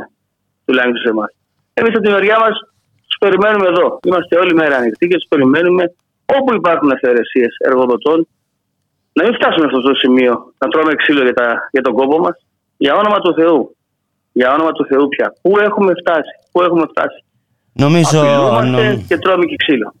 νομίζω Γιάννη και το ξέρεις καλά ότι τόσο η κυβέρνηση του ΣΥΡΙΖΑ με, την, ε, με κάποιες αντεργατικές ρυθμίσεις όσο και ο, η κυβέρνηση της Νέας Δημοκρατίας και προηγούμενα με μην πάμε και στο Πασόκ και τα λοιπά και σε εκείνες τις εποχές ε, σιγά σιγά α- αποδόμησαν τα εργασιακά δικαιώματα μέχρι που έφτασαν στο σημείο να έχουν βγάλει στην παρανομία την απεργία και το ξέρεις καλά αυτό και βλέπω τους, δεν ξέρω αν έχεις την ίδια γνώμη, βλέπω τους ε, εργοδότες να, να ξεσαλώνουν, να θεωρούν τους εργαζόμενους στη διεκτησία τους και να, τους, κα- να θεωρούν ότι μπορούν να τους κάνουν ό,τι θέλουν. Ναι, απ' την άλλη ξεσαλώνουν οι εργοδότες, έτσι, αλλά δεν βρίσκουν πλέον και κόσμο να κάνουν τη δουλειά τους. Εκεί φτάσαν τα πράγματα πλέον. Να μην βρίσκουν κόσμο. Ξέρετε τι γίνεται σε όλη την Κρήτη. Δεν υπάρχουν εποχιακά εργαζόμενοι. Δεν υπάρχουν εργαζόμενοι στην οικοδομή. Γιατί, ας αναρωτηθούν γιατί. Μήπως είναι αυτά που κάνανε οι ίδιοι και τα λούζονται τώρα; Και όχι μόνο στην οικοδομή, έτσι και, οι σε, α- και σε κυβερνώντες, άλλους κλάδους. Λέω και για τους κυβερνώντες, λέω, έτσι αναφέρομαι και στους εργοδότες. Μμμ. Από τους χειρότερους από την άποψη, να σας δώσω ένα παράδειγμα. Ναι. Οι εποχιακά εργαζόμενοι παίρνουν τρεις μήνες και πέντε, μήνες, πέντε μέρες ε, ταμείο ανεργίας. Να φτάσει πού, πού θα φτάσει αυτό; Γιατί δεν το βάζει όπως ήταν παλιά; Να το βάζει πέντε μήνες. Να δουλέψει άλλου έξι μήνες, πέντε μήνες, να πάρει ό,τι πάρει, να πάρει τη συλλογική σύμβασή του, να πάρει τις περιορίες του, αν χρειαστεί να κάνει, με τα ρεπό του βέβαια φυσικά, για να ξεκουραστεί ο άνθρωπος, για να αποδώσει υπηρεσίες και στο τέλος που θα κλείσει να πάρει τον πεντάμινο που είχε για να μπορεί να επιβιώσει, να ζήσει. Γιατί δεν το κάνουν αυτό; Οπότε τι, τι, τι κάνανε σε αυτό, σε αυτό το. Φτάσαμε στο σημείο να μην υπάρχουν εποχιακά εργαζόμενοι. Και δεν είναι μόνο αυτό εδώ. Είναι παντού.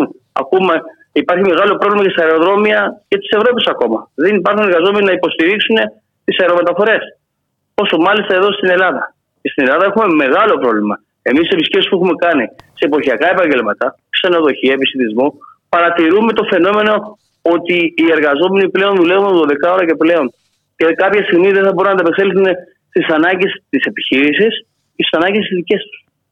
Τη επιχείρηση από την άποψη ότι δεν μπορώ να δουλεύω 12 ώρες για να σου παρέχω υπηρεσίες. Πώς θα σου παρέχω τις καλύτερες υπηρεσίες που θέλεις; Σε ένα προϊόν το οποίο ε, υποτίθεται πως εξάγουμε αυτό το προϊόν έτσι. Από εκεί έχουμε τα χρήματα, αυτή είναι η εξαγωγή μας. Ο τουρισμός που έχει μείνει όρθιος και έχει κρατήσει όρθιο την Ελλάδα τόσα χρόνια. Και από την άλλη, οι υπηρεσίες δεν μπορούν να προσφέρουν πλέον υπηρεσίες. Τι σημαίνει αυτό, ότι του χρόνου ή μάλλον και από φέτος θα αρχίσουν να μαυρίζουν και στις κρατήσεις, θα μαυρίζουν και στις ταβέρνες που πάνε και θα βρίσκουν τις υπηρεσίες που θέλουν και ό,τι, ό,τι συνεπάγεται αυτό για το μέλλον της χώρας μας. Από την άλλη, πάλι στην οικοδομή. Έχουμε το πρόβλημα ότι, δόξα τω Θεώ, τώρα υπάρχει μια συλλογική σύμβαση εργασίας, η οποία να σας πω κάτι είναι λίγη. Τα 60 ευρώ τα καθάριστα, που είναι ένα μεροκάβα του μιανού μάστορα, δεν νομίζω να ανταποκρίνεται. Ένας μάστορας μέσα στον ήλιο να δουλεύει για 60 ευρώ, ακαθάριστα όμως, έτσι παραλαμβάνω, ακαθάριστα. Δεν αξίζει τον κόπο. Και δυστυχώς πολλοί οικοδόμοι, πολλοί που δουλεύουν στα εργοτάξια, και γενικά όχι μόνο οι οικοδόμοι, γιατί καταλαβαίνετε ότι ο κατασκευαστικός τομέας είναι μια μεγάλη γκάμα επαγγελμάτων. Καταφεύγουν στο εξωτερικό.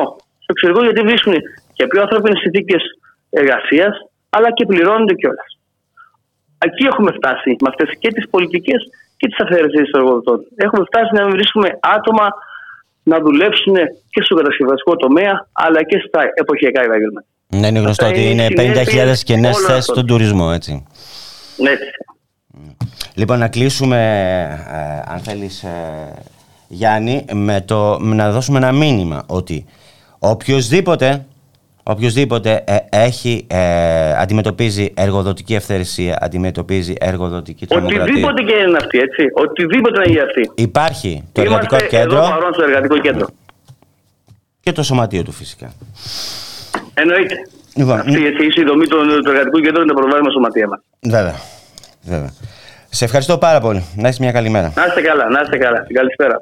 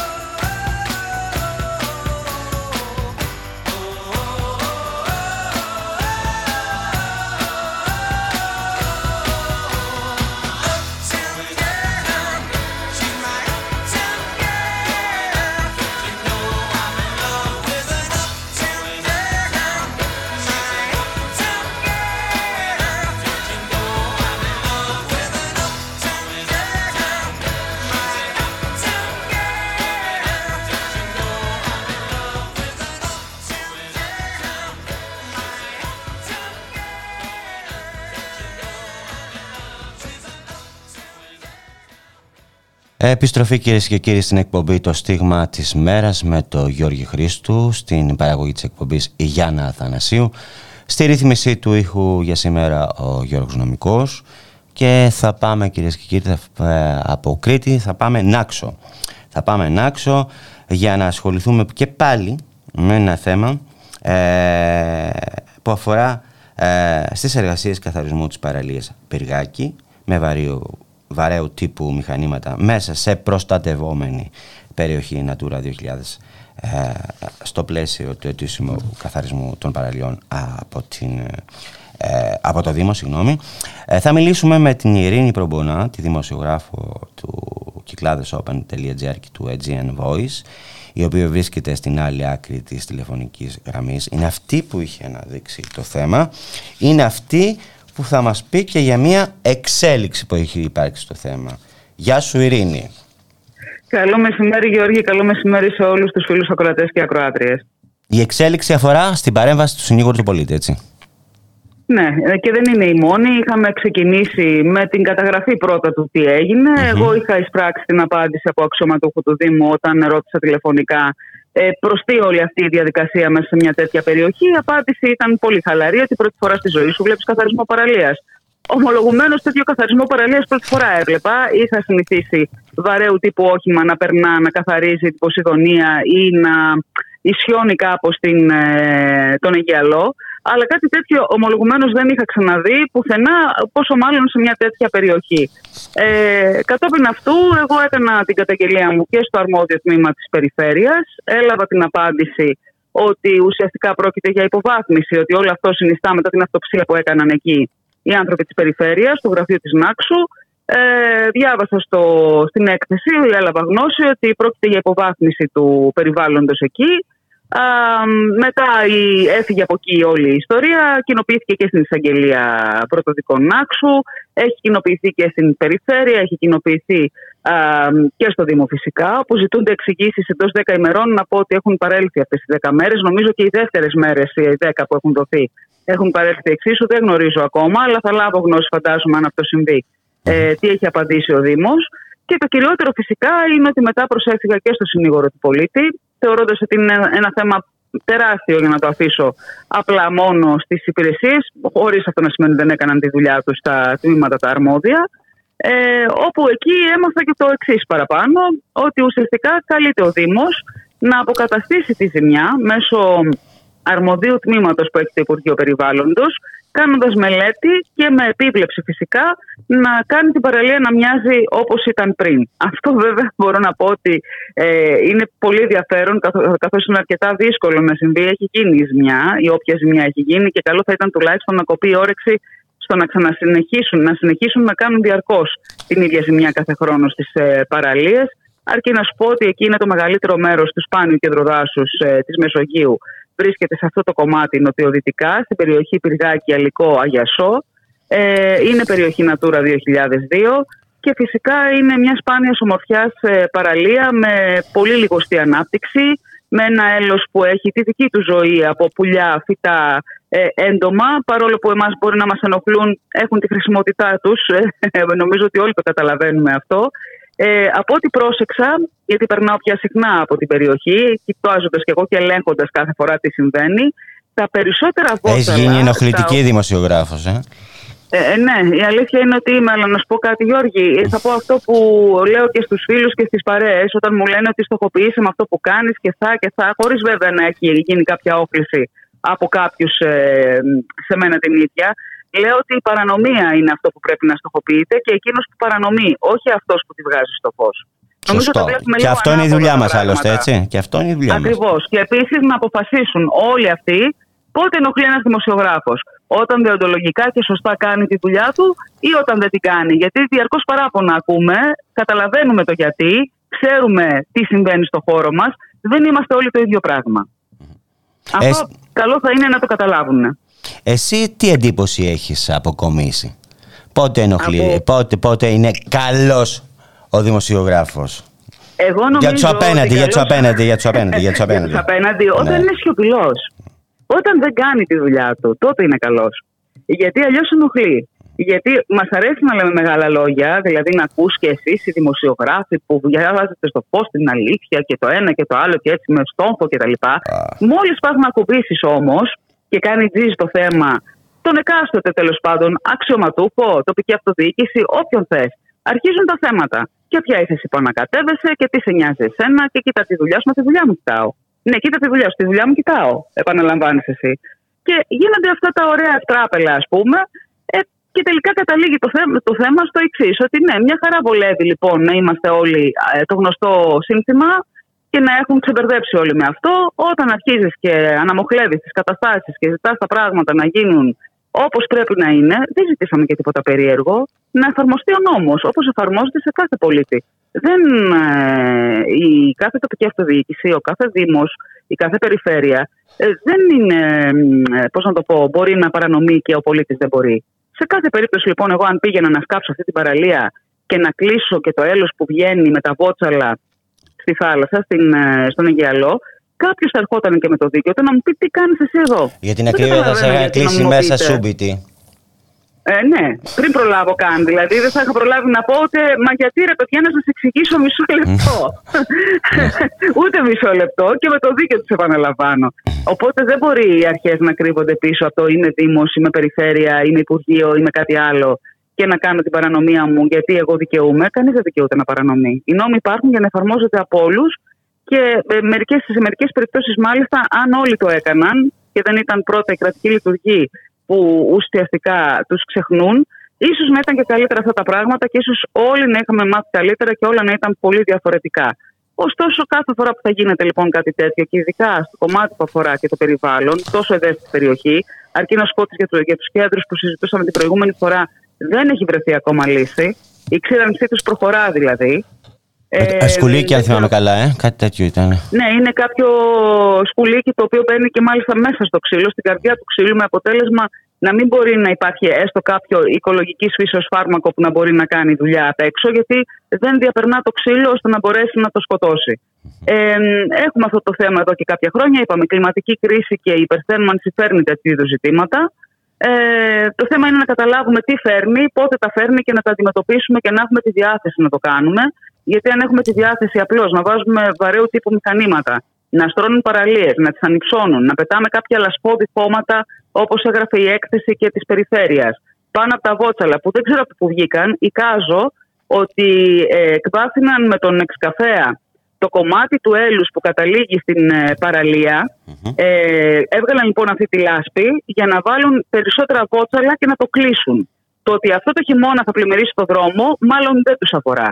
Ή δεν το έχουν σκεφτεί.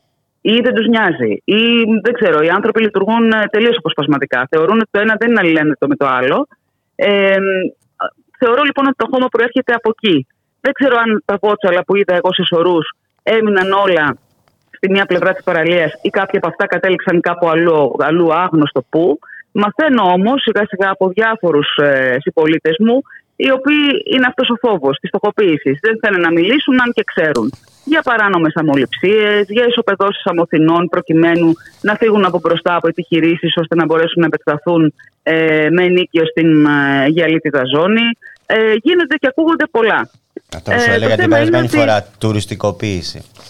Ακριβώς. Το θέμα είναι ότι η τουριστικοποίηση αυτή συμβαίνει στην Άξο Γιώργη. Τη στιγμή που όλοι ανακαλύπτουν τον τουρισμό εμπειρίας και καταλαβαίνουν τι ζημιά έχει κάνει ο μαζικός τουρισμός και συζητάμε για πολιτιστικές διαδρομές, συζητάμε για διάσωση της άειλης και υλικής πολιτιστικής κληρονομιάς μας, συζητάμε για τον κόσμο που θέλει να ησυχάσει μετά και από αυτά που έχουν συμβεί και εξακολουθούν να συμβαίνουν με την πανδημία. Συζητάμε για το πώς να σώσουμε την όλη κατάσταση και για ποιο λόγο προτιμούνται τόποι οι οποίοι δεν έχουν αλωθεί τουριστικά. Και παρόλο που συζητάμε όλα αυτά τα πράγματα στη θεωρία, στην πράξη το μυαλό μας είναι λοιπόν, βγάλετε να μοθύνει από εκεί, σας παρακαλώ, να βάλω μερικά τραπεζάκια να φάνει ξένοι. Ή τουρίστιδοι, όπως λέμε εμείς εδώ στο νησί, για να το πω και τοπικά. Πώς το, πώς το λέτε; Τουρίστιδοι. Οι τουρίστιδοι. Ναι.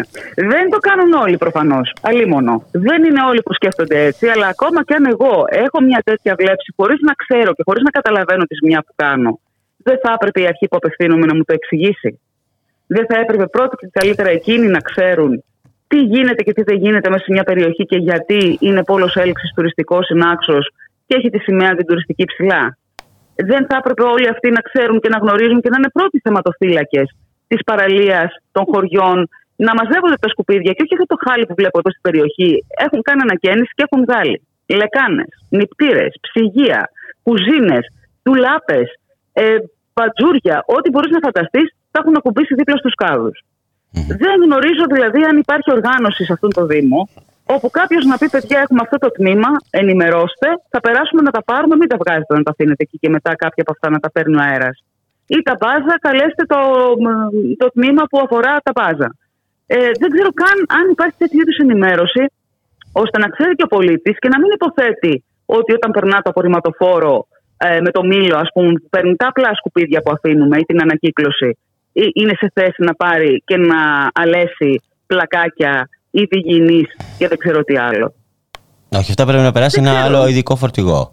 Γιατί είναι μεγάλα. Ναι, και όπως βαριά. γίνεται και στην Αθήνα. Δηλαδή, έχω την εμπειρία της Αθήνας σχετικά πρόσφατη με τη μετακόμισή μου, όπου όταν άφησα κάποια πράγματα που δεν ήταν του κάδου, ε, κάλεσα το Δήμο, κλείσαμε ραντεβού, τα έβγαλα περίπου μισή ώρα πριν ε, περάσει ο Δήμος να τα πάρει, ήρθε το φορτηγάκι, τα πήρε, τελειώσαμε. Ναι, τα bulk είναι αυτά τα bulk.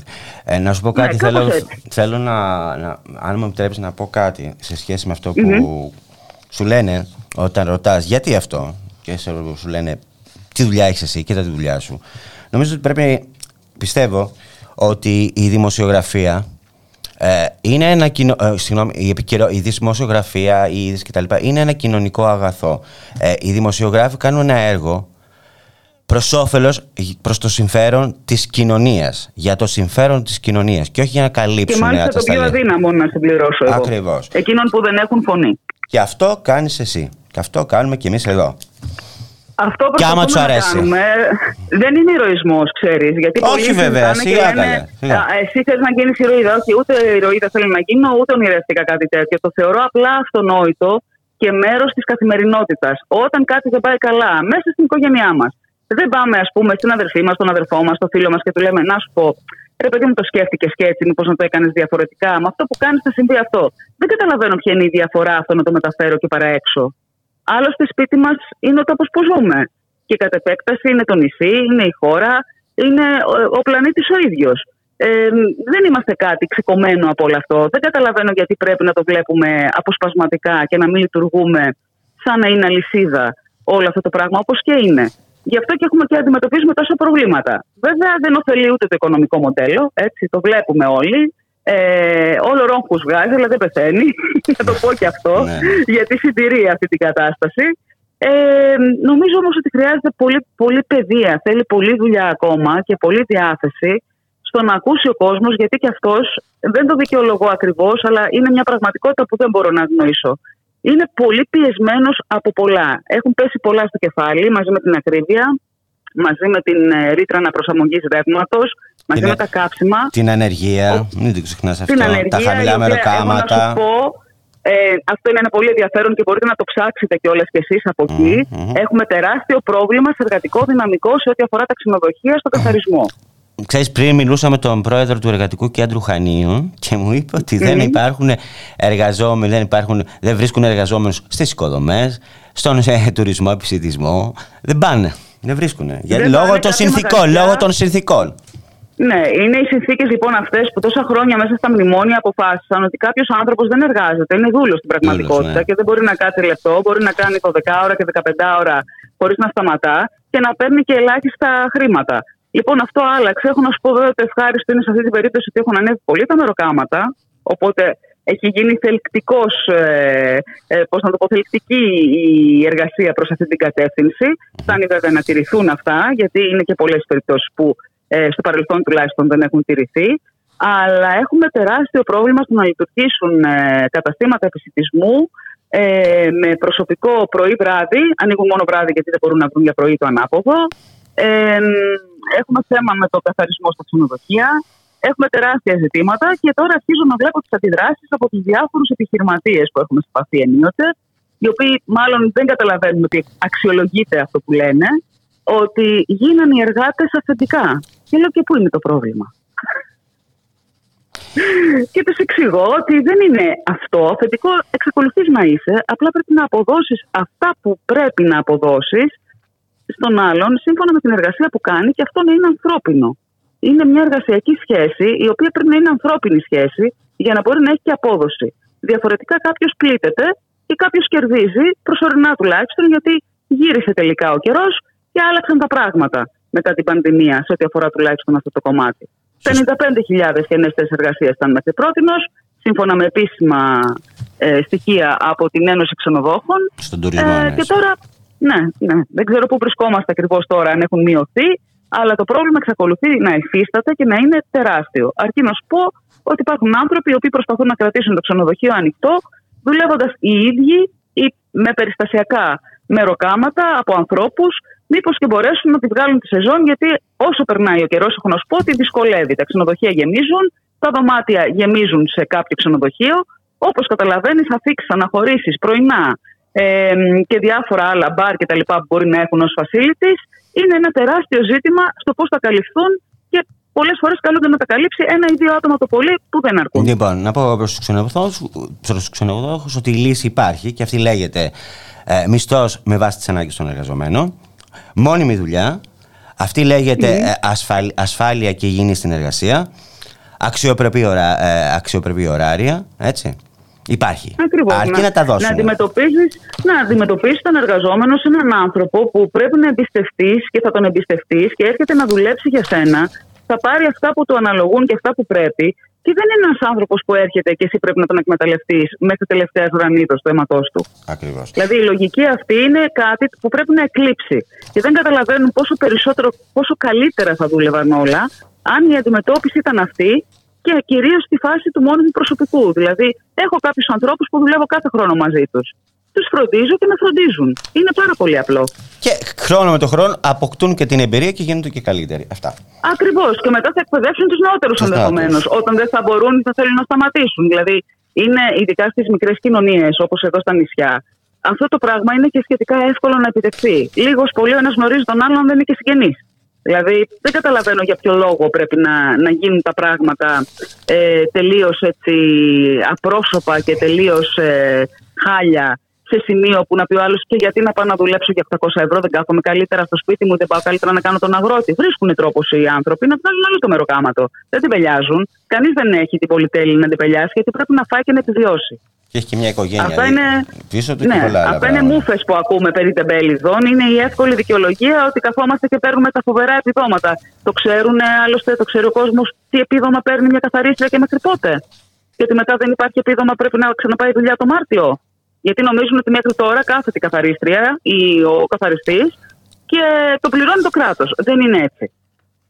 Καλά θα κάνουν να ενημερώνονται λίγο καλύτερα και να αφήνουν τα αφηγήματα που εξυπηρετούν. Νομίζω ότι μόνο έτσι μπορούμε να αλλάξουμε τον κόσμο, δηλαδή προς το καλύτερο. Με αυτή την προοπτική το λέω. Να σου πω, τρελάμε τους ακροατές σήμερα. Έτσι, ξεκινήσαμε από περιβάλλον και φτάσαμε στα όλα εργασιακά. λιμέντα είναι. όλα έτσι. Όλα, όλα, ε, ο- κοίτα, να σου πω κάτι. Έλα. Κάποια στιγμή θα μου πούνε δεν το λυπήθηκε στον άνθρωπο αυτόν που από αυτό ζει. Δηλαδή τον άνθρωπο που πει- έχει την ε- επιχείρηση που πήγε να καθαρίσει. Δεν είναι θέμα, παιδιά, δεν έχω κάτι με τον άνθρωπο. Κάποιος του ανέθεσε να κάνει κάτι και δεν φταίει ο ίδιος, το οποίο είναι παράνομο. Δεν έπρεπε να το κάνει. Δεν ξέρω ο ίδιος τι γνωρίζει από αυτό, α, σε αυτό το κομμάτι. Μα εγώ δεν απευθύνομαι σε αυτόν. Απευθύνομαι στη Δημοτική Αρχή. Στην Και κεφαλή, απευθύνομαι στην και στην κεφαλή, αντιπολίτευση. στην κεφαλή. στην Ναι, κεφαλή. δηλαδή μην προσπαθείτε να δημιουργήσετε ενοχές σε κάποιον άνθρωπο που λέει ότι αυτό εκ των προτέρων δεν θα έπρεπε να γίνει έτσι. Είναι πολλά αυτά που δεν θα έπρεπε να γίνονται έτσι. άλλωστε, Απευθυνόμαστε δεν είναι σε μόνο ένα. αυτόν που έχει την πολιτική ευθύνη. Ακριβώς. Και αυτό, αυτός δίνει τις εντολές λοιπόν και ο άλλος οφείλει να ακολουθήσει. Ή, ή μπορεί να υπήρξαν και κάποιοι άνθρωποι που είπαν: Όχι, εγώ αυτό δεν το κάνω γιατί, είναι απαγορε- γιατί απαγορεύεται και δεν θα ήθελα να μπλέξω. Αν κάποιος κάνει μια καταγγελία. Πιθανότατα να υπάρχουν και τέτοιοι άνθρωποι. Δεν έχω ερευνήσει αυτό το κομμάτι όμως. Ερευνώ το κομμάτι του τι κάνουμε και τι δεν κάνουμε σε μια περιοχή Natura που ηρίστο εν παρόδο είναι πρόβλημα το γεγονός ότι δεν έχουμε ακόμα προεδρικά διατάγματα που να ορίζουν τι γίνεται και τι δεν γίνεται σε κάθε περιοχή τέτοια προστατευόμενη και βολεύει φυσικά τον καθένα να ξεχυλώνει ή να συρρυκνώνει μια τέτοια περιοχή κατά, κατά πώς τον βολεύει. Αν υπήρχε, ας πούμε, το προεδρικό διάταγμα, έχουμε φάει πρόστιμο γι' αυτό από την Ευρωπαϊκή Ένωση το Δεκέμβρη που μας πέρασε. Και από ό,τι φαίνεται, εφόσον δεν λειτουργούμε να φτιάξουμε αυτές τις οδηγίες και να τις κάνουμε, αλλά πάμε ad hoc κάθε φορά να αποφασίζουμε τι γίνεται και τι δεν γίνεται, ε, στο τέλος θα φάμε κι άλλο όπως πάει. Πληρώνουμε ένα σωρό λεφτά που θα μπορούσαμε να το έχουμε κάνει πολύ πιο ενδιαφέροντα πράγματα ε, σε υποδομές ε, χρήσιμες μέσα σε, στους τόπους μας ας πούμε. Να σου πω ότι Άρα, έχουμε αυτό και να πληρώνουμε κλείσουμε. πρόστιμα. Για, ε, να σου Ναι. πω ότι έχουμε, έχουμε ωραιότατους περιβαλλοντοκτόνους νόμους. Έχουμε. Η αλήθεια είναι. Σε Με αυτό ευχαριστώ θα κλείσουμε. πολύ. Τι Σε, έχουμε. σε ευχαριστώ πολύ. Σε Να είστε ευχαριστώ. καλά. Χαιρετώ. Καλό μεσημέρι και καλό Σαββατοκύριακο. Ευχαριστώ.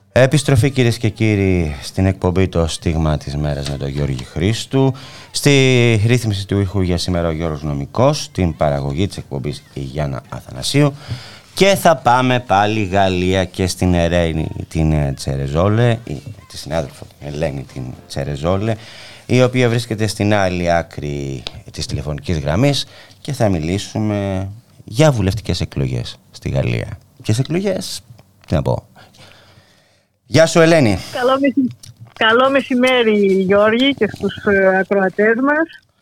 Ε, Να πούμε πράγματι, λοιπόν ότι ε, όπως διαβάζω, βλέπω ε, στα διάφορα πρακτορία κτλ. Μήπως υπάρχει, καμιά, υπάρχει απάθεια για την εκλογική διαδικασία γιατί την Κυριακή 12 και 6, λεπ, ε, 12 και 6 είναι ο πρώτος γύρος των βουλευτικών εκλογών έτσι. Ναι, ε, Κυριακή μεθαύριο Μμ. και 19 ο, Ο, δεύτερος δεύτερος. γύρος. Ναι.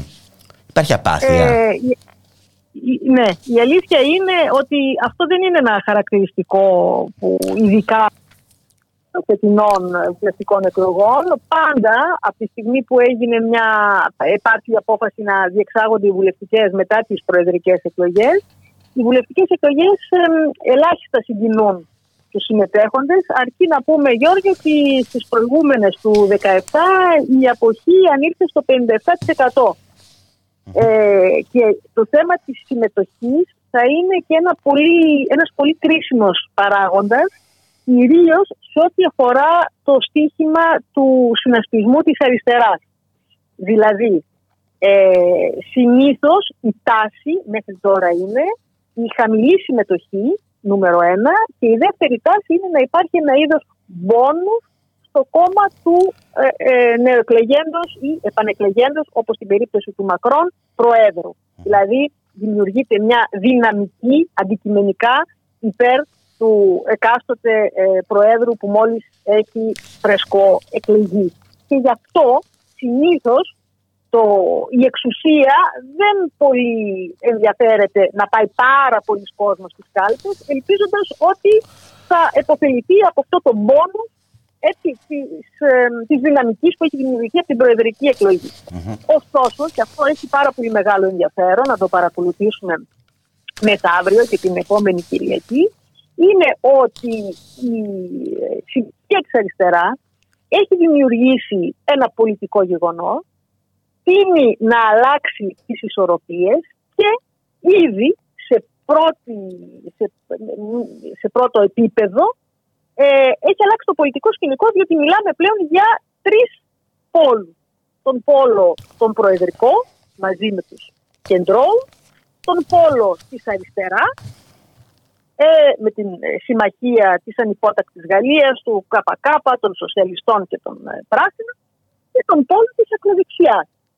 Ε, λοιπόν, αυτά, τα- αυτοί οι τρεις πόλοι αυτή τη στιγμή κυριαρχούν. Ε, τα ποσοστά είναι περίπου ε, ισοδύναμα μεταξύ του πόλου του Μακρόν και του πόλου της αριστεράς. Κινούνται στο 27-26%. Πιο μακριά η Λεπέν είναι γύρω στο 20%. Αλλά εδώ θέλει προσοχή Γιώργη να καταλάβουμε την εξής ιδιαιτερότητα ε, των βουλευτικών εκλογών στη Γαλλία και του ότι δεν έχει πάρα πολύ σημασία η, η αποτύπωση των ε, δημοσκοπήσεων σε εθνικό επίπεδο. Οι εκλογές αυτές διεξάγονται σε δύο γύρους με πλειοψηφικό σύστημα. Αυτό τι σημαίνει; Σημαίνει δύο πράγματα. Ότι ε, παίζει μεγάλο ρόλο οι, τα κόμματα να κατεβάσουν υποψήφιους με σημαντική τοπική παρουσία. Εξού και μ, ας πούμε αυτό είναι ένα μεγάλο μειονέκτημα, ευτυχώς, για το κόμμα της Λεπέν. Το κόμμα της Λεπέν, παρότι είναι ένα κόμμα που είναι τώρα πολλά χρόνια από τον πατέρα της, ας πούμε κοντεύει 40 χρόνια και βάλε μισό αιώνα, όχι 40 χρόνια, μισό αιώνα, δεν έχει καταφέρει ποτέ να έχει ισχυρή τοπική παρουσία. Για παράδειγμα, στην ε, Βουλή την τελευταία είχε μόνο, εξέλιξε μόνο, μόνο 8 βουλευτες Και τώρα οι προκλέψεις είναι δεν θα εκλέξει πολύ περισσότερο. Διότι στον δεύτερο γύρο περνάνε οι δύο πρώτοι, αν, αν βέβαια δεν εκλεγεί κανένας στον πρώτο γύρο, περνάνε οι δύο πρώτοι συν ο τρίτος που θα πάρει το 12,5%. Είναι οι λεγόμενες τριγωνικές αναμετρήσεις.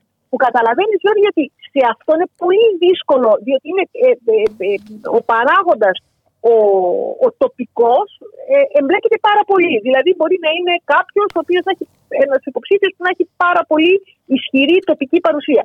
Και το δεύτερο λοιπόν χαρακτηριστικό είναι ότι ευνοούνται στι βουλευτικές εκλογές τα παραδοσιακά κόμματα.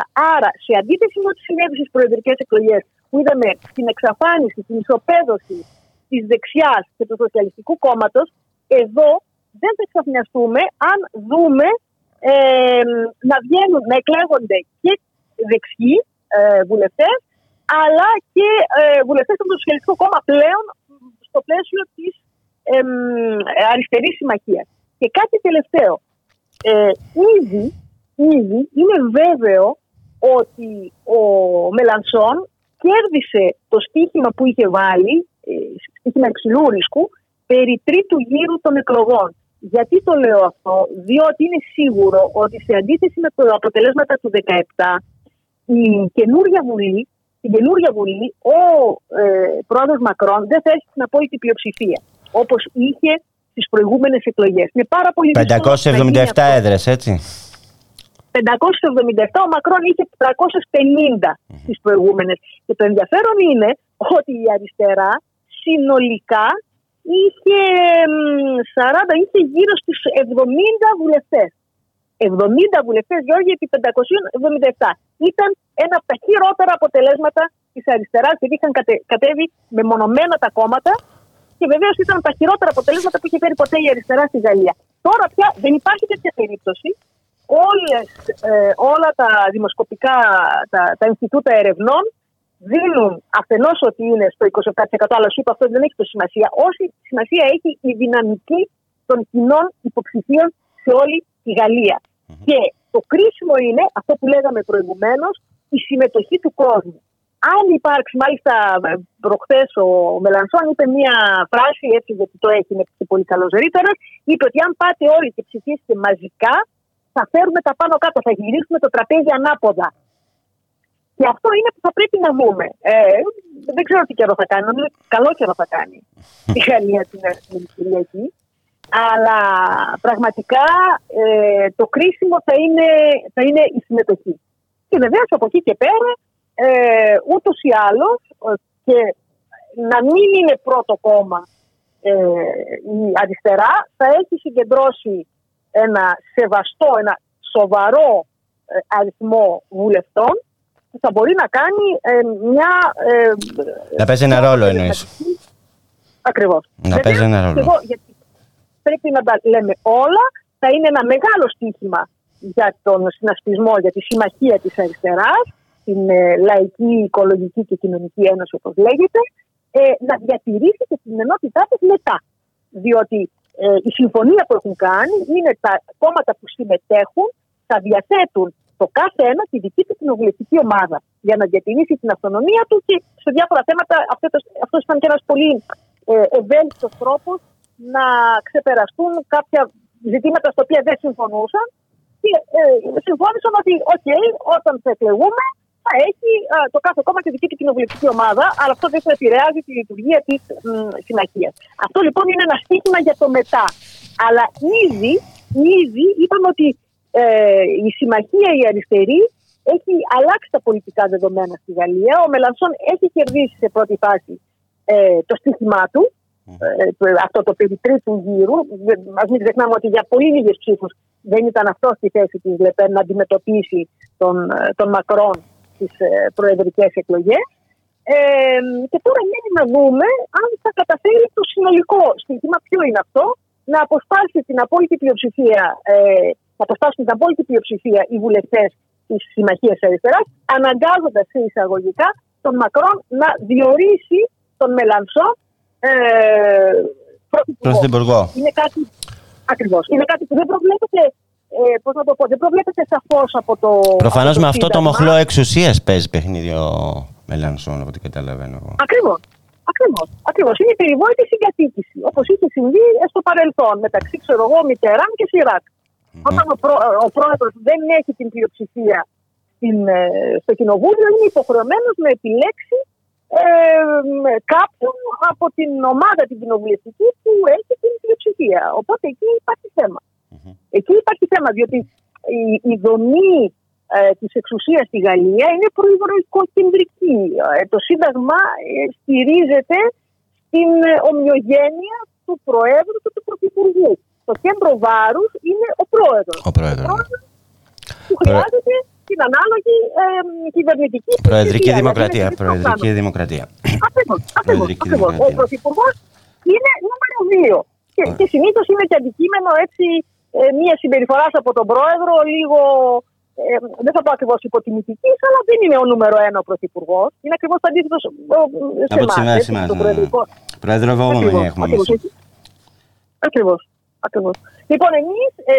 Ε, Άρα λοιπόν αυτό που λες εσύ ότι, τα, ότι ε, ε, σε έχω αφήσει και παίζει και σου είπα θα παίξω και εγώ στο, στο, στο, στο γήπεδό σου. Λοιπόν αυτό που λες εσύ είναι ότι ε, το αποτέλεσμα της Κυριακής έτσι, θα κρίνει και την πορεία της Γαλλίας ουσιαστικά. Από εδώ και Το πέρα. αποτέλεσμα της δεύτερης Κυριακή. Της, ναι, ε, των εκλογών εννοώ, των εκλογών. Των εκλογών, ναι, ναι. Ναι, ναι, ναι, ναι. Ακριβώς, ακριβώς, διότι δεν είναι τυχαίο ότι από τη στιγμή που έγινε αντιληπτή αυτή η πολύ μεγάλη δυναμική ε, της ε, συμμαχίας και μάλιστα πρέπει να πούμε εδώ ότι δεν είναι τυχαίο ότι αμέσως, αμέσως μόλις ε, συμπτύχθηκε η συμμαχία τι έκαναν, παρουσίασαν οι επικεφαλείς ένα πάρα πολύ τεκμηριωμένο και ποσοτικοποιημένο οικονομικό πρόγραμμα. Και ε, βγήκε ο Μελατσόν αμέσως και όλοι να εξηγήσουν, ας πούμε, για το θέμα του πληθωρισμού που πριονίζει, που υπονομεύει την αγοραστική δύναμη των πολιτών. Ο, ε, κάτι μας λέει και για μας. Ότι, ναι, ωραία, λέει, υπάρχει αυτό το φαινόμενο, ο πληθωρισμός, αλλά εμείς θα παρέμβουμε και για τις απώλειες στην αγοραστική δύναμη θα πληρώσουν όχι οι μισθοί, αλλά τα κέρδη. Το οποίο είναι μια σημαντική ιδεολογική διαφορά. Δεν είναι τυχαίο ότι ένας οικονομολόγος, ένας αναλυτής όπως ο Τομάτι και εκεί ε, αμέσως εξήρε αυτό το πρόγραμμα, λέγοντας ότι ε, παιδιά δεν είναι και ε, τίποτα ριζοσπαστικό, είναι πιο πίσω από το πρόγραμμα του Μιτεράν το 81. Ε, αλλά είναι αυτό που χρειάζεται σήμερα η Γαλλία. Απέναντι σε αυτό λοιπόν, απέναντι σε αυτή τη δυναμική, το στρατόπεδο του Μακρόν, μόλις κατάλαβαν ότι αυτό περνάει στον κόσμο, ότι έχει αυξημένα ποσοστά και ότι εδώ τι γίνεται, κινδυνεύουμε, ε, άρχισαν έναν οχετό κατηγοριών ότι με αυτές τις πολιτικές η Γαλλίας θα απομονωθεί, ότι αυτά είναι μέτρα σοβιετικού τύπου, ότι τι τρέλες είναι αυτές, ε, θα καταρρεύσουν τα δημόσια οικονομικά. Τα ξέρουμε όλα αυτά. Λοιπόν, ε, ε, να δημιουργηθεί. Να ολοκληρώσουμε, Φόβος και όλα Ελένη μου, αυτά τα να πράγματα. ολοκληρώσουμε. Εγώ καταλαβαίνω ότι ε, σφυριλάτησαν ε, ε, έναν έξυπνο τρόπο οικονομικού προγράμματος, να το πούμε έτσι. Ε, σφυριλάτσα Ακριβώς. και έξυπνο, τρο- ε, έξυπνες συμμαχίες, έτσι. Για να μπορέσουν... Μα ήταν, ήταν αυτό ακριβώς που ήθελαν και οι, ο, ο λαός της αριστεράς στη Γαλλία, την ενότητα. Να σε ευχαριστήσω πάρα πολύ, Ελένη. Να σε ευχαριστήσω. Να είστε καλά, καλή συνέχεια. Χαιρετώ, σε, Ελένη. Κυρίες και κύριοι, η εκπομπή Το Στίγμα της Μέρας α, με τον Γιώργη Χρήστου έφτασε στο τέλος, α, στο τέλος της. Από εμένα, τη Γιάννα Θανασίου που ήταν στην παραγωγή και το Γιώργο Νομικό που ήταν στη ρύθμιση του ήχου. Να έχετε ε, μια καλή, ένα καλή υπόλοιπο. Εσύ θα μείνεις, έτσι. Ο Γιώργος Νομικός θα μείνει. Λοιπόν, ακολουθεί η εκπομπή Το Βέτο με τους ε, Δημήτρη Λιάπη και Θοδωρή Βαρβαρέσο Δρόσο ή με το Θοδωρή Βαρβαρέσο Δρόσο και το Δημήτρη Λιάπη, ε, οι οποίοι είναι απ' έξω από το στούντιο και γυρνάνε πέρα εδώ. Έλα, μπη- μπείτε μέσα, βρε. Λοιπόν, γεια σας κυρίες και κύριοι. Y yo ahí desesperando y tú, tú, tú contestando. Quizás, quizás, quizás. Estás perdiendo el tiempo pensando, por lo que más tú